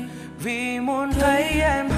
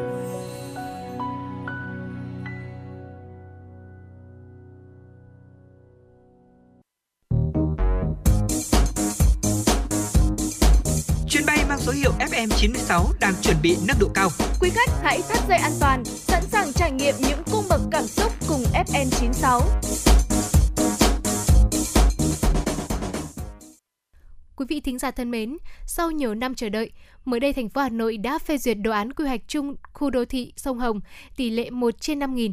Đồ án này được kỳ vọng sẽ là luồng sinh khí mới, khơi dậy giá trị kinh tế, văn hóa du lịch, vùng đất bãi rộng lớn vốn từ nhiều năm qua đang bị lãng quên. Việc Hà Nội phê duyệt quy hoạch phân khu đô thị sông Hồng không chỉ là cơ sở để thành phố chỉnh trang tái thiết khu vực bờ bãi ven sông còn nhiều bất cập tồn tại mà còn giúp sớm hiện thực hóa giấc mơ thành phố hai bên bờ sông Hồng. Điều mà dư luận quan tâm là làm sao từ bản vẽ, đồ án quy hoạch đến thực địa là những công trình chất lượng, thuận thiên và phục vụ tốt nhất đời sống dân sinh. Mời quý vị thính giả chúng ta cùng đến với phóng sự ngay sau đây để hiểu rõ hơn về câu chuyện này. Thưa quý vị và các bạn, là một trong những quận huyện có nhiều diện tích đất khu vực ngoài bãi sông Hồng hơn 900 hectare, trong đó có khoảng 100 ha đất thuộc làng xóm cũ, các cơ sở sản xuất kinh doanh, cảng kho. Ông Nguyễn Đức Thọ, trưởng phòng Tài nguyên Môi trường quận Hoàng Mai cho rằng, việc ngành chức năng thành phố phê duyệt được quy hoạch phân khu đô thị sông Hồng là cơ sở quan trọng để địa phương quản lý, khai thác, sử dụng hiệu quả tài nguyên đất, thúc đẩy phát triển kinh tế xã hội, ổn định đời sống dân sinh. Cái việc quản lý đất đai cũng như là khai thác các tiềm năng lợi thế về từ đất mang lại mang cái hiệu quả kinh tế cho quận nói riêng và cho thành phố nói chung. Bên cạnh lợi thế từ đất mang lại thì còn phục vụ rất tốt cho cái công tác quản lý nhà nước đối với quy hoạch này, đối với xây dựng này và đặc biệt là quản lý đất đai là một cái cơ sở để xử lý những cái vi phạm đã tồn tại cũ trước đây. Theo Ủy ban Nhân dân thành phố Hà Nội, đồ án quy hoạch phân khu đô thị sông Hồng được lập, thẩm định theo đúng quy trình, quy định và nhận được góp ý của chính quyền, cộng đồng dân cư địa phương, đơn vị liên quan. Phân khu đô thị sông Hồng có chức năng chính là không gian thoát lũ sông Hồng đoạn qua khu vực đô thị trung tâm được xác định tại quy hoạch chung xây dựng thủ đô Hà Nội đến năm 2030 và tầm nhìn đến năm 2050. Quy hoạch là trục không gian đặc trưng cây xanh mặt nước, văn hóa lịch sử, cảnh quan chủ đạo của đô thị trung tâm với chức năng chính là công trình công cộng, các công viên cây xanh, văn hóa dịch vụ du lịch giải trí biểu tượng của thủ đô, phục vụ các hoạt động lễ hội du lịch. Ông Lưu Quang Huy, Viện trưởng Viện Quy hoạch Xây dựng Hà Nội cho biết. Dọc hai bên sông Hồng có rất nhiều các khu vực làng xóm dân cư hiện hữu thì cũng là một cái nội dung mà chúng tôi phải nghiên cứu để ờ, vừa tuân thủ quy hoạch 257 nhưng mà cũng đảm bảo cái cuộc sống cho người dân đã sống từ rất là lâu đời ở khu vực này. Để quy hoạch phân khu đô thị hai bờ sông Hồng là một bản quy hoạch chất lượng từ bản vẽ đến thực địa, một số chuyên gia trong lĩnh vực kiến trúc xây dựng cho rằng vấn đề cốt lõi là hình thành được bố cục, cảnh quan và tạo điều kiện tốt nhất cho người dân có thể tiếp cận sông Hồng. Con sông mang đậm những giá trị văn hóa truyền thống đặc sắc, trong đó nổi bật là văn hóa Thăng Long, biểu tượng nền văn minh lúa nước vùng đồng bằng Bắc Bộ – Cùng với việc hạn chế nhà cao tầng, cần tập trung vào những đồ án phía sau của phân khu là đồ án quy hoạch chi tiết dự án đầu tư để sông Hồng thực sự trở thành một trục cảnh quan thiên nhiên và dòng chảy lịch sử. Kiến trúc sư Trần Ngọc Chính, Chủ tịch Hội Quy hoạch và Phát triển Đô thị Việt Nam nêu ý kiến.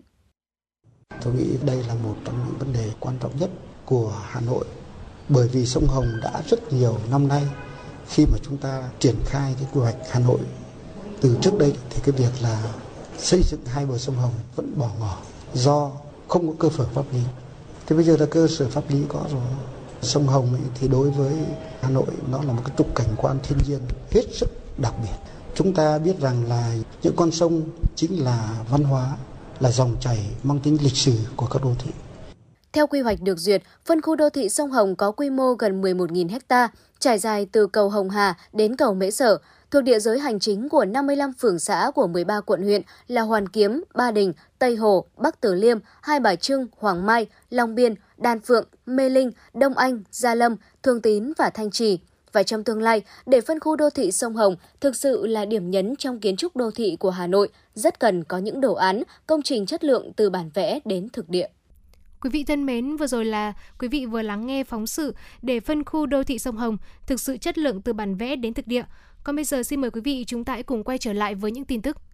Thưa quý vị, tại buổi hội đàm trực tuyến để thảo luận trao đổi về các biện pháp thúc đẩy việc thông quan hàng hóa giữa Ủy ban nhân dân thành phố Móng Cái Việt Nam và chính quyền thành phố Đông Hưng Trung Quốc trong thời gian tới, gắn với thực hiện tốt các biện pháp phòng chống dịch COVID-19, hai bên đã đạt được nhận thức chung và thống nhất xem xét khôi phục hoạt động thông quan hàng hóa trở lại tại cửa khẩu cầu Bắc Luân 2 từ ngày 26 tháng 4 để nâng cao hiệu suất thông quan phương tiện và hàng hóa cũng như đảm bảo thực hiện tốt yêu cầu phòng chống dịch. Sau khi được thông quan trở lại, hai bên tiếp tục tăng cường trao đổi về công tác phòng chống dịch, duy trì thường xuyên thông tin trao đổi tình hình thông quan, xuất nhập khẩu hàng hóa qua các cửa khẩu, lối mở trên địa bàn. Phối hợp tháo gỡ những khó khăn vướng mắc, tạo điều kiện cho hoạt động xuất nhập khẩu được thông quan nhanh chóng, thuận lợi nhằm thu hút hoạt động thương mại, xuất nhập khẩu, nâng cao khả năng thích ứng với hoạt động biên mậu trong bối cảnh dịch bệnh COVID-19 vẫn còn phức tạp. Chỉ còn một tuần nữa là đến dịp nghỉ lễ 30 tháng 4 mùng 1 tháng 5, số lượng vé được đặt và giá vé đều tăng, còn các hãng hàng không liên tục xin tăng tần suất các chuyến bay nội địa, nhưng giá vé chưa thể giảm. Các hãng lữ hành đều đã lên kế hoạch với các hãng hàng không trong các dịp cao điểm từ rất sớm, bởi giá vé máy bay thường chiếm tới 40% giá tour. Các hãng hàng không như Vietnam Airlines Group, Bamboo Airways đã tăng từ 15 đến 20% cung ứng tại nội địa, tập trung vào đường bay chính. Vietjet Air cũng sẽ cung ứng hơn 500.000 chỗ vào dịp 30 tháng 4 mùng 1 tháng 5. Hãng hàng không mới Viettravel Air cũng mở thêm các đường bay từ Hà Nội tới các địa phương du lịch trong cả nước. Nhiều hãng vẫn tiếp tục xin tăng slot bay trong dịp cao điểm này. Ông Đinh Việt Thắng, Cục trưởng Cục Hàng không Việt Nam nhận định, giá vé máy bay biến đổi theo quy luật cung cầu thị trường, tôi khẳng định các hãng hàng không hiện nay đều bán vé nằm trong khung giá. Công ty cổ phần vận tải đường sắt Hà Nội cho biết, từ 8 giờ ngày hôm nay, 25 tháng 4, đường sắt chính thức mở bán vé tàu thống nhất phục vụ hành khách đi lại trong đợt cao điểm vận tải hè 2022. Trước mắt, đường sắt mở bán 4 đôi tàu thống nhất chạy hàng ngày trên tuyến Bắc Nam, bao gồm tàu từ SE1 đến SE8. Ngoài ra, để phục vụ hành khách đi lại trên các tuyến, đường sắt còn tổ chức các mắc tàu khu đoạn giữa Hà Nội Vinh, Hà Nội Đồng Hới và Hà Nội Huế. Hiện đường sắt vẫn đang bán vé tàu phục vụ hành khách đi lại trong dịp nghỉ lễ 30 tháng 4 và mùng 1 tháng 5. Ngoài các đôi tàu đã lập trước đây gần kín chỗ, đường sắt mới đây đã lập thêm nhiều mắc tàu trên tuyến thành phố Hồ Chí Minh, Nha Trang, Hà Nội, Hải Phòng thực hiện chương trình 04 của Thành ủy về đẩy mạnh thực hiện hiệu quả chương trình mục tiêu quốc gia xây dựng nông thôn mới gắn với tái cơ cấu lại ngành nông nghiệp và phát triển kinh tế nông thôn, nâng cao đời sống vật chất tinh thần của nông dân giai đoạn 2021-2025. Năm nay, huyện Hoài Đức phấn đấu xây dựng xã Yên Sở đạt chuẩn nông thôn mới kiểu mẫu. Công tác này đang được tập trung triển khai thực hiện. Đến Yên Sở, điều dễ nhận thấy nhất là hệ thống đường giao thông trong xã được trải nhựa bằng phẳng, rất thuận tiện cho việc đi lại của nhân dân. Cùng với đó, trường học từ mầm non đến trung học cơ sở, trạm y tế và khu vui chơi giải trí được quy hoạch bài bản, tạo ấn tượng về một cảnh quan môi trường xanh sạch đẹp. Đây là kết quả của quá trình xây dựng nông thôn mới từ nhiều năm nay. Đặc biệt năm 2020, xã đạt chuẩn nông thôn mới nâng cao, tiếp tục xây dựng nông thôn mới kiểu mẫu. Xã Yên Sở lựa chọn hai tiêu chí là an ninh trật tự và y tế để phấn đấu đạt chuẩn trong năm nay. Thuận lợi là các thôn trên địa bàn xã luôn giữ gìn nếp xóm làng, nhân dân đoàn kết nên tình hình an ninh trật tự luôn ổn định. Đối với y tế xã cũng được đầu tư xây dựng cơ bản, đáp ứng yêu cầu nhiệm vụ để hoàn thành hai tiêu chí xã đạt chuẩn nông thôn mới kiểu mẫu theo đúng lộ trình cùng với việc nâng cao các tiêu chí đã đạt chuẩn nông thôn mới nâng cao, Ủy ban nhân dân huyện Hoài Đức đã giao các phòng ban chuyên môn phối hợp với xã giả soát, lập danh mục chi tiết nhiệm vụ phải làm, hàng tháng hàng quý tổng hợp báo cáo kết quả thực hiện, những khó khăn vướng mắc để kịp thời tháo gỡ. Yên Sở là xã đầu tiên xây dựng nông thôn mới kiểu mẫu của huyện Hoài Đức. Theo kế hoạch sau khi hoàn thành hai tiêu chí là an ninh trật tự và y tế trong năm nay, xã sẽ tiếp tục hoàn thành năm tiêu chí còn lại trong giai đoạn 2022-2025. Ngành giáo dục và đào tạo huyện Thanh Oai vừa tổ chức lễ phát động tháng hành động về an toàn thực phẩm và vệ sinh môi trường. Tại lễ phát động, nhà giáo Đoàn Việt Dũng, trưởng phòng giáo dục và đào tạo huyện Thanh Oai cho biết, ngành sẽ tập trung đạt được các mục tiêu cơ bản như đảm bảo cung cấp nước uống tinh khiết an toàn, suất ăn bán trú an toàn thực phẩm cho 100% học sinh các trường mầm non, tiểu học, trung học cơ sở khi học tập tại trường, tiếp tục thực hiện có hiệu quả phong trào xây dựng trường học sáng, xanh, sạch, đẹp, an toàn, phong trào học sinh chung tay bảo vệ môi trường. Đại diện cho 71 trường trong ngành giáo dục và đào tạo huyện Thanh Oai hưởng ứng tại lễ phát động, cô giáo Quản Thị Hồng Thái, Phó hiệu trưởng trường tiểu học Bình Minh B cho biết, công tác thông tin giáo dục tuyên truyền về vệ sinh an toàn thực phẩm và vệ sinh môi trường luôn được các nhà trường trên địa bàn huyện Thanh Oai chú trọng thực hiện. Qua đó tạo sự chuyển biến tích cực về nhận thức, nâng cao trách nhiệm của cán bộ, giáo viên, nhân viên, học sinh và phụ huynh học sinh. Công tác thanh kiểm tra, kiểm nghiệm về vệ sinh an toàn thực phẩm cũng được quan tâm đúng mức. Phát biểu tại buổi lễ, Phó Chủ tịch Ủy ban Nhân dân huyện Thanh Oai Nguyễn Trọng Khiển cho biết, những năm qua cùng với phát triển kinh tế xã hội, bảo đảm vệ sinh an toàn thực phẩm và vệ sinh môi trường là hai nhiệm vụ trọng tâm xuyên suốt được huyện Thanh Oai quan tâm thực hiện. Để tiếp tục thực hiện có hiệu quả nhiệm vụ nói trên, việc nâng cao ý thức trách nhiệm của mỗi người dân đóng vai trò vô cùng quan trọng. Trước hết đó là nhận thức đúng, đủ về vai trò ý nghĩa của bảo đảm vệ sinh an toàn thực phẩm và vệ sinh môi trường. Tiếp đến là thực hiện bằng những hành động cụ thể, nhấn mạnh về tầm quan trọng của các nhà trường. Ông Nguyễn Trọng Khiển cho rằng trường học là nơi truyền đạt kiến thức xã hội, trong đó bao gồm cả luật an toàn thực phẩm và luật bảo vệ môi trường đến các thế hệ học sinh nên đóng vai trò là nòng cốt và tạo sự lan tỏa rất lớn. Sau một thời gian dài ảnh hưởng bởi đại dịch COVID-19, thời điểm này, nhiều hoạt động văn hóa thể dục thể thao đã được khởi động lại. Thiết thực chào mừng kỷ niệm 47 năm ngày giải phóng miền Nam thống nhất đất nước và 136 năm ngày quốc tế lao động, hướng tới chào mừng Đại hội thể thao Đông Nam Á SEA Games 31. Trong dịp cuối tuần, huyện Đông Anh đã tổ chức giải cầu lông các câu lạc bộ lần thứ 10 năm 2022. Tham gia giải có 379 vận động viên từ 32 câu lạc bộ cầu lông trên địa bàn huyện, tranh tài ở 20 nội dung đơn nam, đơn nữ, đôi nam, đôi nam nữ và đôi nữ với 226 trận thi đấu theo các nhóm tuổi từ 11 tuổi đến 65 tuổi.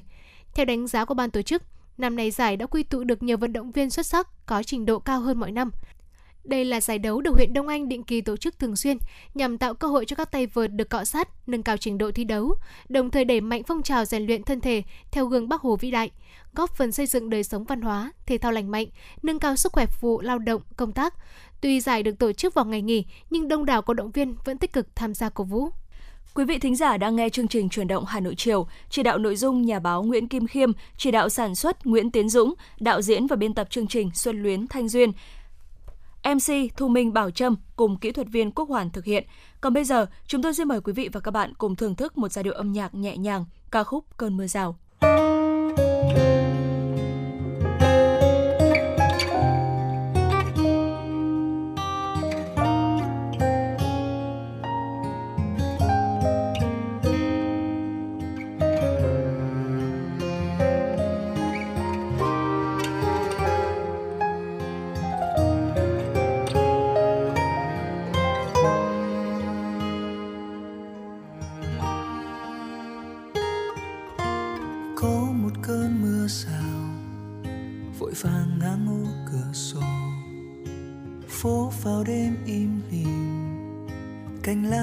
xác ru em, gió quấn quanh vai anh bài hát từng nghe ngày có em bên mình.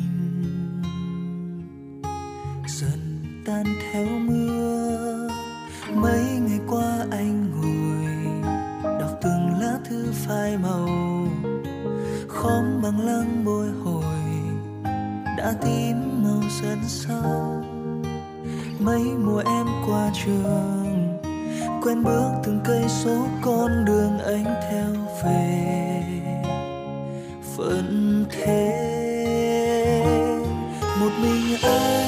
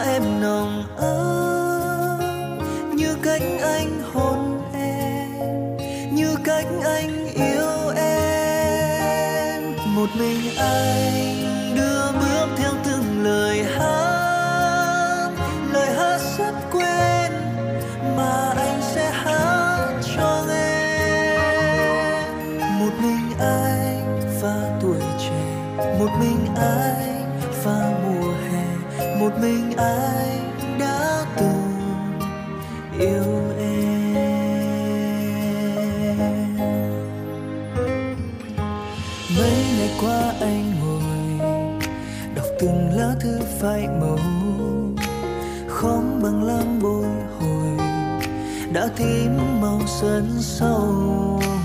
Mấy mùa em qua trường quen bước từng cây số con đường anh theo về. Vẫn thế, một mình anh đưa bước trong cơn mưa hè.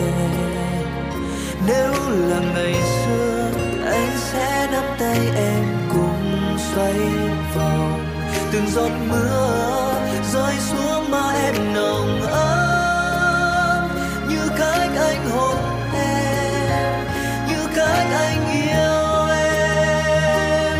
Một mình anh đưa bước theo từng lời hát lời hát rất quen mà anh sẽ hát cho nghe. Một mình anh và tuổi trẻ, một mình anh mùa hè một mình anh đã từng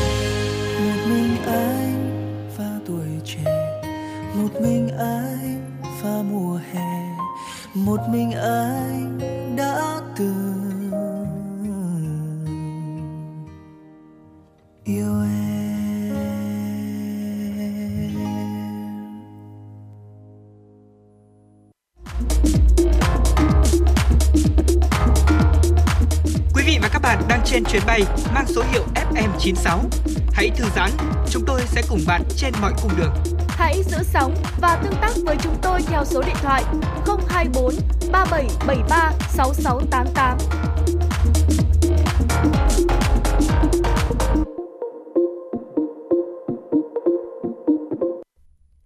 Thưa quý vị và các bạn, mặc dù số lao động những tháng đầu năm nay đã tăng trở lại với 50 triệu người có việc làm, tuy nhiên trong quý 1 vẫn còn tình trạng thiếu hụt lao động cục bộ tại một số địa bàn khu vực với khoảng 120.000 lao động, chủ yếu ở các ngành dệt may, lắp ráp linh kiện điện tử, chế biến gỗ và một số ngành bị tác động mạnh phải dừng hoạt động dài như du lịch, dịch vụ, giáo dục. Vậy giải pháp nào để khắc phục tình trạng thiếu hụt cục bộ và mất cân đối cung cầu lao động tại các địa phương? Đây sẽ là nội dung được chúng tôi phản ánh trong phóng sự ngay sau đây.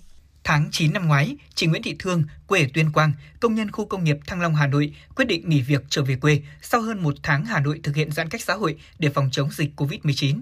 Về quê tránh dịch, chị Thương mở một sạp bán thực phẩm tại chợ gần nhà để có thu nhập trang trải cuộc sống. Vừa thoăn thoắt sắp gọn lại từng mớ rau lên sạp, chị Thương tâm sự. Ở đợt đấy thì giãn cách xã hội phải đi làm mà chỉ có đi làm được có mấy ngày một tuần, lương thì lại thấp đi mà trong khi đấy thì vẫn còn phải chi trả cho chi phí sinh hoạt, à, tiền nhà trọ thì cũng phải trả, mọi thứ đều tăng giá, cho nên là tôi mới về quê mua bán uh, rau củ quả uh, để trang trải cho cuộc sống. Uh, nhưng mà tôi cũng thấy ổn, tại vì ở quê thì về quê thì chi phí ít hơn này à, không phải thuê nhà nữa cho nên là tôi không đi làm công nhân nữa. Cùng chung hoàn cảnh, anh Trần Hồng Quân, quê ở Bắc Giang, sau gần 5 năm làm công nhân tại khu công nghiệp Thạch Thất, Hà Nội, cũng quyết định nghỉ việc bởi công việc không ổn định, lương không đủ để trang trải cho gia đình nhỏ. Anh Quân cho biết. Covid thì nó ảnh hưởng ờ, tới các ờ, đơn hàng, rồi ờ, công ty thì không đủ nguyên liệu để sản xuất, nên là, là cứ phải nghỉ ờ, giãn giãn việc. Về nghỉ Tết thì tôi cũng nghỉ việc luôn. Sau thì tôi cũng ờ, xin đi giao hàng. Thì có thời gian thì tôi vẫn đi nhận ship bên ngoài. Đấy nói chung là công việc thì cũng thoải mái. Lương thì cũng ổn định cũng là là hơn thì làm công nhân. Đây chỉ là hai trong hàng trăm nghìn người lao động nghỉ việc và không quay lại làm việc tại doanh nghiệp. Mỗi người một lý do khác nhau, nhưng sau một khoảng thời gian nghỉ việc tại doanh nghiệp trở về quê, họ đã tìm được việc làm mới tại quê hương theo thống kê của Bộ Lao động Thương binh và Xã hội, thị trường lao động những tháng đầu năm nay đã có những tín hiệu khởi sắc. Tại các địa phương, nhu cầu tuyển dụng của các doanh nghiệp là gần 1,3 triệu lao động. Tuy nhiên, vẫn xảy ra tình trạng thiếu hụt lao động cục bộ tại một số địa bàn khu vực với khoảng 120.000 lao động. Số lượng lao động thiếu hụt này chủ yếu là lao động phổ thông. Nguyên nhân chủ yếu là do nhiều lao động lựa chọn lập nghiệp tại quê, không quay trở lại nơi làm việc. Giá cả thực phẩm, nhà ở tại nơi làm việc tăng cao. Chính sách thu hút tuyển dụng lao động của doanh nghiệp chưa hấp dẫn. Theo Thứ trưởng Bộ Lao động Thương binh và Xã hội Lê Văn Thành, để khắc phục tình trạng thiếu hụt lao động tại một số khu vực kinh tế trọng điểm, cần tiếp tục có các chính sách hỗ trợ trực tiếp cho người lao động, kết nối cung cầu lao động giữa các địa phương. Triển khai thực hiện chính sách hỗ trợ tiền thuê nhà cho người lao động kịp thời, đúng đối tượng để thu hút lao động quay trở lại thị trường. Tổ chức phối hợp thông tin giữa các địa phương trong công tác hỗ trợ người lao động quay trở lại làm việc, tạo điều kiện để người lao động di chuyển, hỗ trợ chi phí sinh hoạt ban đầu cho người lao động để thu hút hỗ trợ lao động ngoại tỉnh quay trở lại thị trường lao động. Tuy nhiên, một số chuyên gia cho rằng những tháng đầu năm diễn ra tình trạng thiếu hụt lao động giản đơn do một số lượng lớn người lao động bị nhiễm COVID-19 cùng một thời điểm, một số người lao động ở nhà chăm con khi trường học chưa mở cửa. Hiện các doanh nghiệp chủ yếu thiếu lao động có kỹ năng, do đó cần tập trung đào tạo cho người lao động có kỹ năng nghề cung ứng cho doanh nghiệp tại các vùng kinh tế trọng điểm, lựa chọn những nghề có nguy cơ thiếu hụt để đào tạo.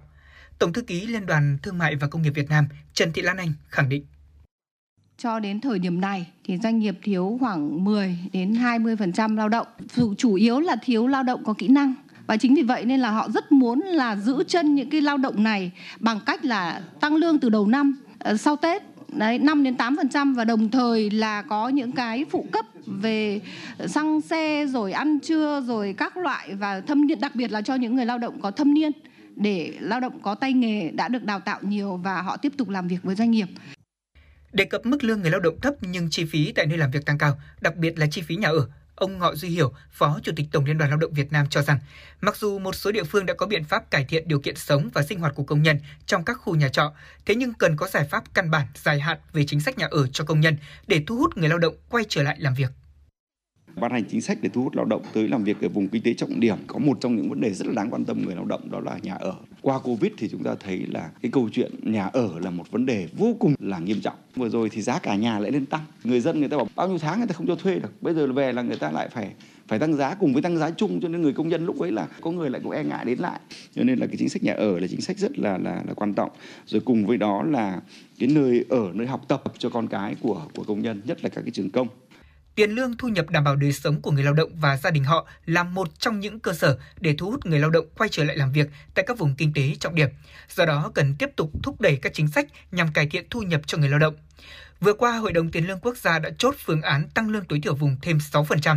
Vì vậy, Bộ Lao động Thương binh Xã hội cần sớm trình chính phủ dự thảo nghị quyết về tiền lương tối thiểu vùng năm 2022 qua đó giúp cải thiện mức sống của người thu nhập thấp, lao động phổ thông, bảo đảm quyền lợi của người lao động cũng như các doanh nghiệp, giảm thiểu tình trạng thiếu hụt lao động tại các khu kinh tế trọng điểm hiện nay. Quý vị thân mến, còn bây giờ xin mời quý vị thính giả cùng thư giãn với một giai điệu âm nhạc ca khúc Hà Nội Hà Nội. Thank you.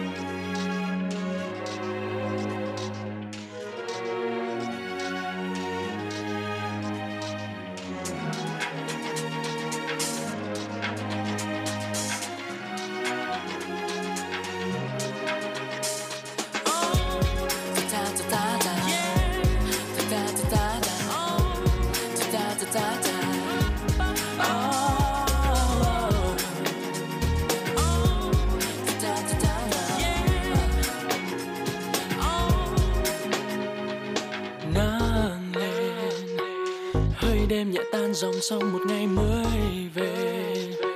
Xuân sao nhật tân nụ hoa nào còn đẫm sương? Bỗng thấy xinh ghê, cô em cười môi kia sao thật tươi trong nắng mai. Sớm này, nghe trên đài vang bài ca từ lâu đã thuần. Cụ già bỗng thấy nhớ năm nào, đôi mươi khi ra hồ gươm môi sân trống theo niềm vui đám trẻ. Hà nội ấy sao nghe buồn vui mỗi sớm bình minh?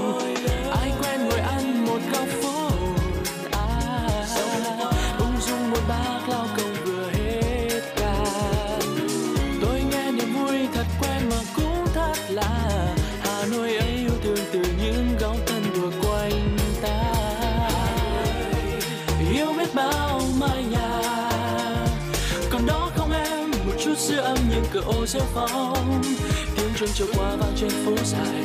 Có thơ mùa thu em hương hoa xưa. Từng đêm gió hồ tây lung linh bên nhau đôi ta hẹn hò. Yêu biết bao con người. Từ ngày tháng trôi qua, còn đó trên môi nụ cười không xa xôi. Tiếng dương cầm em hôm qua vẫn buồn. Bỗng dưng ngày hôm nay sao vui thế? Và anh sẽ để mãi trong tim dù anh đi xa.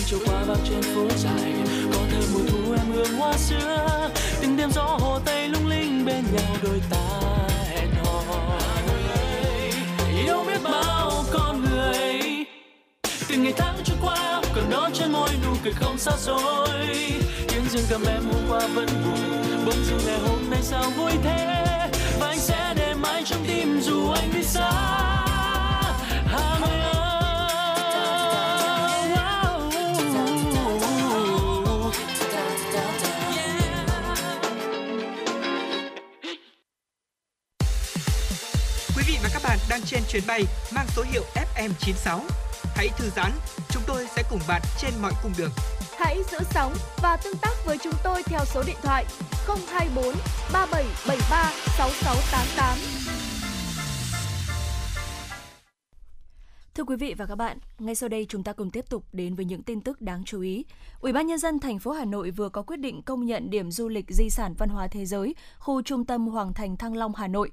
Ủy ban nhân dân thành phố yêu cầu Trung tâm Bảo tồn di sản Thăng Long Hà Nội có trách nhiệm thực hiện tổ chức quản lý khai thác phát triển điểm du lịch theo đúng quy định của Luật Du lịch và các văn bản pháp luật liên quan. Hoàng Thành Thăng Long có diện tích quy hoạch bảo tồn vùng lõi là trên 18 ha và diện tích vùng đệm là 108 ha. Đây là quần thể di tích gắn với lịch sử kinh thành Thăng Long Hà Nội, bắt đầu từ thời kỳ tiền Thăng Long qua thời Đinh Tiền Lê, phát triển mạnh dưới thời Lý, Trần Lê và thành Hà Nội dưới triều Nguyễn. Đây là công trình kiến trúc đồ sộ được các triều vua xây dựng trong nhiều giai đoạn lịch sử và trở thành một trong những di tích quan trọng bậc nhất trong hệ thống các di tích Việt Nam. Ban Quản lý Làng Văn hóa Du lịch các dân tộc Việt Nam công bố chuỗi hoạt động văn hóa kỷ niệm 47 năm Ngày Giải phóng miền Nam, Thống nhất đất nước và Ngày Quốc tế Lao động mùng 1 tháng 5. Theo đó, từ ngày 29 tháng 4 đến ngày mùng 3 tháng 5, tại Làng Văn hóa Du lịch các dân tộc Việt Nam diễn ra nhiều hoạt động giới thiệu không gian văn hóa đậm sắc màu các dân tộc vùng Tây Bắc, Đông Bắc. Sự kiện điểm nhấn là chợ phiên vùng cao Sơn La điểm hẹn với các gian hàng trưng bày sản phẩm nghề thủ công, ẩm thực đặc trưng, biểu diễn nghệ thuật truyền thống của đồng bào các dân tộc tỉnh Sơn La. Trong khuôn khổ hoạt động còn có sự kiện tái hiện Tết nhảy của đồng bào dân tộc Giao, lễ hội cầu mưa của đồng bào dân tộc Thái, hoạt động cầu an chúc phúc tại các không gian tâm linh chùa Khmer, Tháp Chăm. Đến với ngôi nhà chung dịp này, công chúng và du khách có cơ hội tham gia các hoạt động trải nghiệm tại ngôi nhà chung của cộng đồng 54 dân tộc Việt Nam đang sinh sống tại làng, như tìm hiểu về nghề thủ công, cách làm các món ăn dân gian, trải nghiệm trò chơi truyền thống. Năm nay, kỳ nghỉ lễ 30 tháng 4 mùng 1 tháng 5 kéo dài 4 ngày, tạo thuận lợi để người dân lên kế hoạch du lịch. Nhờ hệ thống cơ sở lưu trú đổ sộ và sức chứa lớn, nên các điểm đến hàng đầu như Đà Nẵng, Nha Trang, Phú Quốc, Hội An vẫn chưa cháy phòng dịp lễ 30 tháng 4 mùng 1 tháng 5. Ngoài ra, nhiều đại lý và doanh nghiệp lữ hành vẫn có thể hỗ trợ du khách đặt phòng khách sạn trong dịp này nhờ sở hữu quỹ phòng riêng. Tuy nhiên, các cơ quan quản lý và doanh nghiệp du lịch khuyên cáo du khách nên đặt phòng sớm nhất có thể. Ngoài ra, du khách đã có thể chọn tour đi du lịch nước ngoài như đến Campuchia, Thái Lan, Singapore, Dubai, châu Âu, vân vân. Từ 21 tháng 5 tới đây, thông tư 15/2022 TT-BCA chính thức có hiệu lực. Khi đó, người vi phạm không cần quay lại nơi vi phạm để giải quyết phạt nguội. Thông tư 15 đã sửa đổi quy định về nhiệm vụ, quyền hạn, hình thức, nội dung và quy trình tuần tra kiểm soát, xử lý vi phạm hành chính về giao thông đường bộ của cảnh sát giao thông.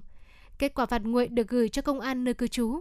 Khi phát hiện vi phạm thông qua thiết bị nghiệp vụ mà không dừng được phương tiện để xử phạt, thì lực lượng chức năng sẽ xác định thông tin về người và phương tiện vi phạm. Cơ quan công an nơi phát hiện vi phạm sẽ gửi thẳng thông báo mời người vi phạm đến trụ sở để giải quyết. Nếu người vi phạm không đến trụ sở cơ quan công an để giải quyết thì sẽ được gửi thông báo đến công an xã, nơi người đó đang cư trú. Người vi phạm không cần quay trở lại nơi vi phạm để giải quyết phạt nguội. Thưa quý vị và các bạn, bản thân là người khuyết tật nên chị Đinh Thị Quỳnh Nga, giáo viên trường nuôi dưỡng và giáo dục trẻ em tàn tật huyện Sóc Sơn luôn dành tình yêu thương, tận tâm với các học sinh của mình. Đặc biệt với tâm niệm hạnh phúc là được sẻ chia, Hợp tác xã thủ công Mỹ nghệ Trái tim hồng do chị Nga thành lập từ năm 2015 đến nay đã trở thành mái nhà chung, tạo việc làm cho nhiều người khuyết tật trên địa bàn. Mời quý vị thính giả cùng đến với phóng sự ngay sau đây để cùng gặp gỡ người phụ nữ giàu lòng nhân ái này. Tôi nghĩ khi cánh cửa này khép lại, cánh cửa khác sẽ mở ra. Nhưng cửa có mở ra hay không còn phụ thuộc vào ý chí và nghị lực của mỗi người. Đó là chia sẻ của chị Đinh Thị Quỳnh Nga, Phó Chủ tịch Hội Người Khuyết Tật huyện Sóc Sơn, Hà Nội. Từng bị bạn bè giễu cợt, rồi bị từ chối khi đi xin việc vì những khiếm khuyết của cơ thể, chị Đinh Thị Quỳnh Nga vẫn không đầu hàng số phận, thậm chí chị còn coi đó như là động lực để gia tăng sức mạnh tinh thần, vượt qua chính mình trong những lúc khó khăn. Như bao đứa trẻ, khi sinh ra, chị Nga lành lặn và đáng yêu, nhưng một sự cố nhỏ xảy ra khi chị được 6 tháng tuổi. Chị bị ngã, sau đó bên chân trái yếu dần và liệt, bố mẹ đưa đi chữa trị nhiều nơi nhưng không khỏi. Gia đình chị Nga đông anh em, bố chị là thương binh, suy giảm lao động, rồi mất. Vì thế ngay từ khi còn nhỏ, dù chân yếu, đi lại khó khăn, nhưng chị vẫn một mình nỗ lực một buổi tới lớp, một buổi phụ giúp mẹ bán hàng. Với một đứa trẻ, đó đã là thiệt thòi, Thế nhưng khi đến trường, chị Nga còn thường xuyên phải đối diện với sự chế giễu từ bạn bè. Chị Nga chia sẻ. Lúc tôi bé thì chưa cảm nhận được nhưng đến khi mà lớn lên thấy bạn bè cùng trang lứa ăn mặc rất là đẹp thế nhưng bản thân mình không mặc được lúc đấy cũng buồn lắm và thấy tủi thân và còn mặc cảm tự tin nữa đó là đi bộ ngoài đường thì luôn luôn bị người ta chế giễu khiến cho mình không dám bước chân đi sau cái thời gian như vậy mình thấy là nếu như mình cứ suy nghĩ như vậy cứ buồn tủi như vậy thì cũng chẳng giải quyết được cái gì. Thì mình mới muốn là làm cách nào để mình khẳng định mình. Lúc đấy thì phải có cái suy nghĩ tích cực cố gắng vượt qua những chướng ngại vật thể hiện bằng hành động. Và hành động ở đây là gì? Học tập này làm việc này tìm cho mình cái hướng đi tốt nhất. Thay vì tự ti, chị nghĩ mình phải làm gì đó để khiến mọi người thay đổi ánh nhìn vào khiếm khuyết của mình. Năm 1997, tốt nghiệp trung học phổ thông, chị thi đỗ vào trường học cao đẳng sư phạm Hà Nội. Năm 2001, tốt nghiệp ra trường, chị cầm hồ sơ đi xin việc nhiều nơi, đủ các vị trí, từ giáo viên cho đến công nhân, nhưng không nơi nào nhận.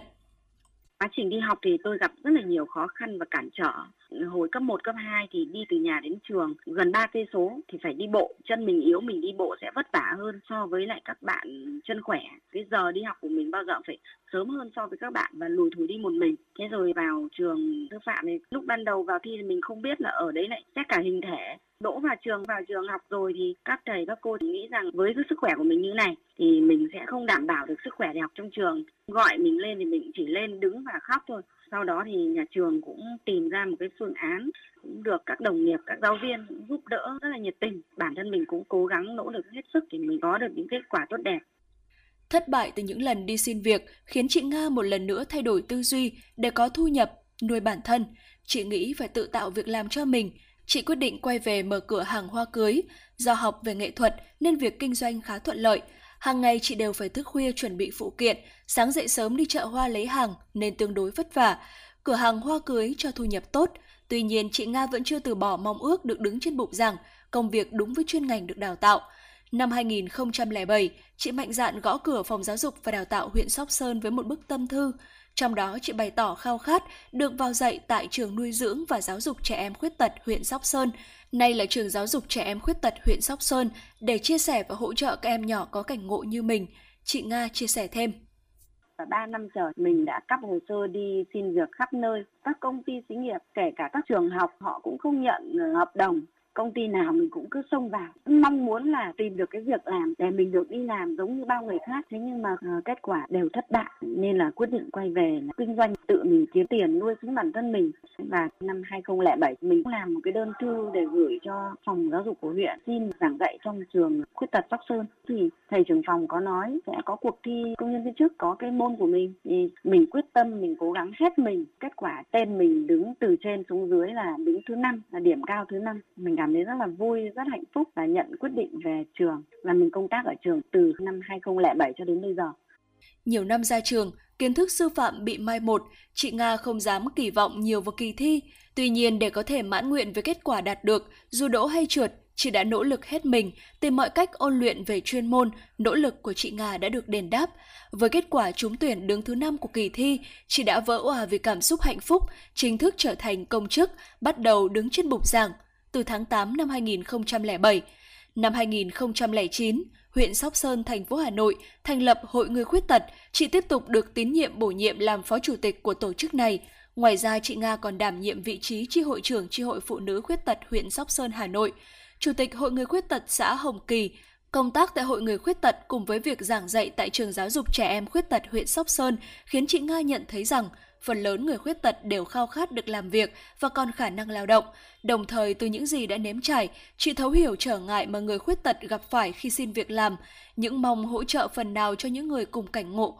Năm 2015, chị mạnh dạn thành lập Hợp tác xã Thủ công Mỹ nghệ Trái tim Hồng với 6 ngành nghề sản xuất, kinh doanh và dịch vụ, bao gồm in photocopy, sản xuất các sản phẩm thủ công mỹ nghệ bằng hạt gỗ, may công nghiệp, trồng nấm, sản xuất than sinh học và dịch vụ cà phê giải khát.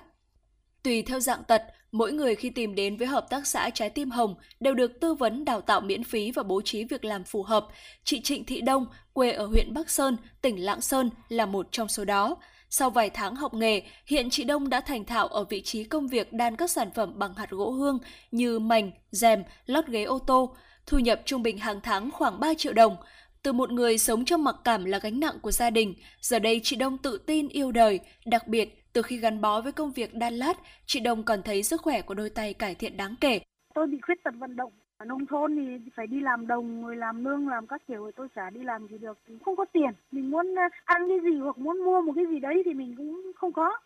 Khi tôi vào là tôi không biết một cái gì hết. Cơ sở đã dạy những người khuyết tật đi làm. Tôi học xong là làm luôn ở đấy. Hợp tác xã tạo điều kiện. Bây giờ ấy, hợp tác xã vẫn hỗ trợ mỗi người nội trú ở đấy là được bốn trăm rưỡi một tháng. Còn chỗ ăn chỗ ngủ là hỗ trợ luôn, không mất tiền. Có nhiều thì theo sản phẩm vì là theo sức khỏe của cái người khuyết tật mới đầu học việc ấy cũng không được mấy đâu nhưng mà về sau biết làm rồi ấy thì mỗi tháng thì cũng được hơn 2 triệu Tương tự, cuộc sống của chị Đào Thị Nhật ở thôn Vệ Linh, xã Phủ Linh, huyện Sóc Sơn, Hà Nội cũng bắt đầu thay đổi kể từ khi chị vào làm việc tại Hợp tác xã Trái Tim Hồng. Chị Nhật cho biết, nhà ở gần trường giáo dục trẻ em khuyết tật huyện Sóc Sơn, nơi chị Nga giảng dạy. Hàng ngày thấy chị Nga cùng cảnh ngộ nên làm quen và tìm đến Hợp tác xã Trái Tim Hồng. ở nhà chán lắm toàn nghĩ tiêu cực vì là không có bạn bè cứ cảm tưởng như là có mỗi mình mình là khổ nhất trên đời chả ai khổ bằng mình Nga dạy ở cái trường khuyết tật gần nhà tôi. Thấy em ấy cùng cả chị em nói chuyện thì mới biết là em ở hợp tác xã. Tôi ờ, xin vào. Tôi làm 5 năm rồi cảm thấy nó rất là phù hợp vì cái này chỉ ngồi đan thôi không phải đi lại nhiều. Bây giờ cứ hàng tháng được 3 triệu tôi rất là hạnh phúc. Không chỉ chị Đông chị Nhật mà 38 lao động đang làm việc tại Trái Tim Hồng đều có sự thay đổi rất lớn từ khi tìm đến và làm việc tại Hợp tác xã Trái Tim Hồng. Ngoài điểm chung là những khiếm khuyết trên cơ thể, ai nấy đều có cùng cảm nhận khi làm việc với nữ giám đốc Đinh Thị Quỳnh Nga. Đó là người giàu ý chí và nghị lực, bởi ai đến đây cũng đều thấy mình như được tiếp thêm niềm tin và sức mạnh để vượt qua chính mình.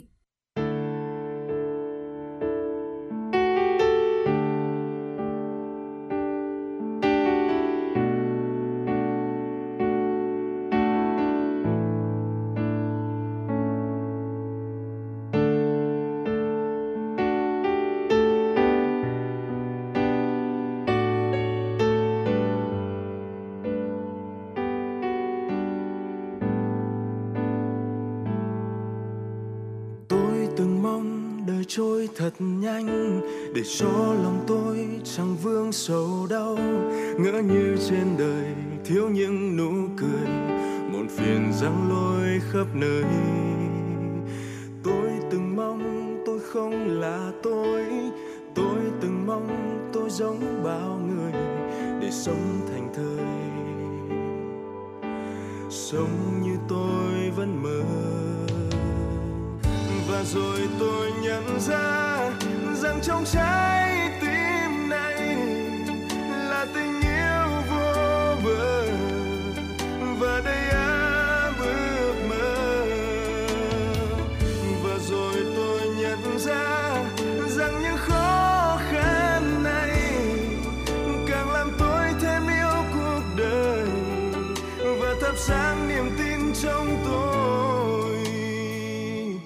và tôi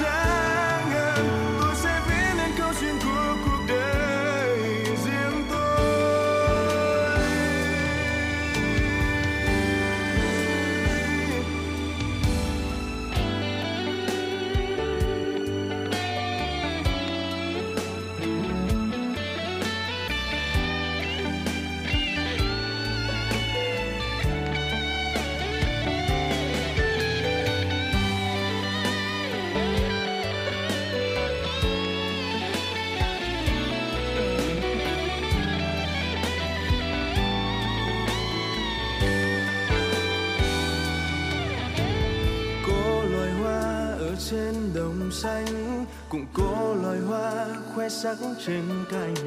Mỗi loài hoa, mỗi sắc hương. Không là hoa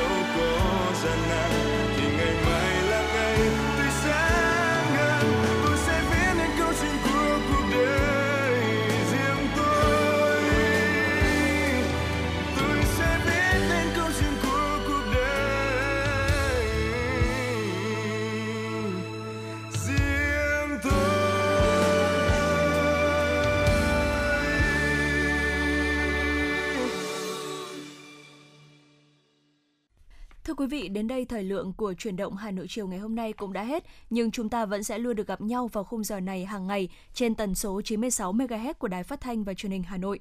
Các bạn cũng có thể gọi đến số điện thoại 024 3773 6688 của chương trình để chia sẻ những vấn đề các bạn đang quan tâm hoặc đóng góp cho chương trình ngày một hấp dẫn hơn. Còn bây giờ thay cho lời chào kết của chương trình, mời quý vị thính giả cùng đến với một giai điệu âm nhạc ca khúc Những kẻ mộng mơ. Xin chào và hẹn gặp lại quý vị và các bạn trong những chương trình sau.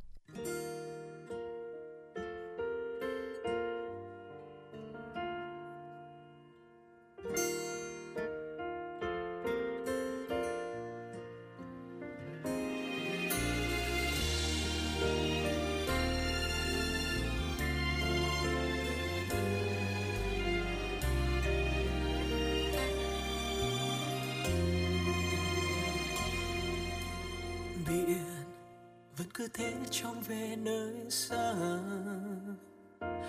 Kỳ hoàng hôn rực rỡ và lấp lánh những nơi biển qua. Bờ cát vẫn nằm đợi sóng xô về, nhưng biển kia chẳng thể lại nhìn phía chân trời, cuộn làn sóng kia vội tìm hoàng hôn ra để kết đôi. Đừng mộng mơ nữa trời xa lắm, chẳng có ai đời. Phía bên kia đại dương cũng chỉ có bờ cát nâng niu biển thôi. Đừng mộng mơ nữa, hơi kẻ mộng mơ. Mặt trời tận nơi, góc vũ trụ bao la. Hoàng hôn đó chỉ là từng tia sáng mong manh từ nơi xa. Và chỉ có anh bên em, kế bên em khi gục ngã.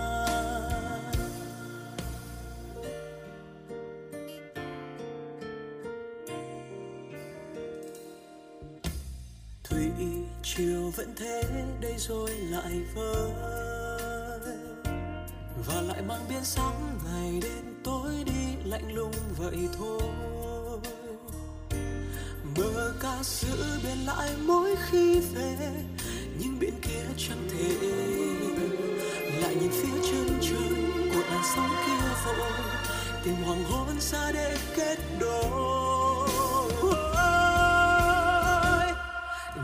Mơ nữa, hãy biển ơi trên trời xa lắm, chẳng có ai đời. Phía bên kia đại dương cũng chỉ có bờ cát nâng niu biển thôi. Đừng mộng mơ nữa, hãy kẽ mộng mơ. Mặt trời tận nơi có vũ trụ bao la. Và hôn đó chỉ là từng tia sáng mong manh từ nơi xa. Em khi gục ngã. Ôm em thế nhưng em yêu lại đi. Đừng lặng yên như thế, biết sẽ đợi.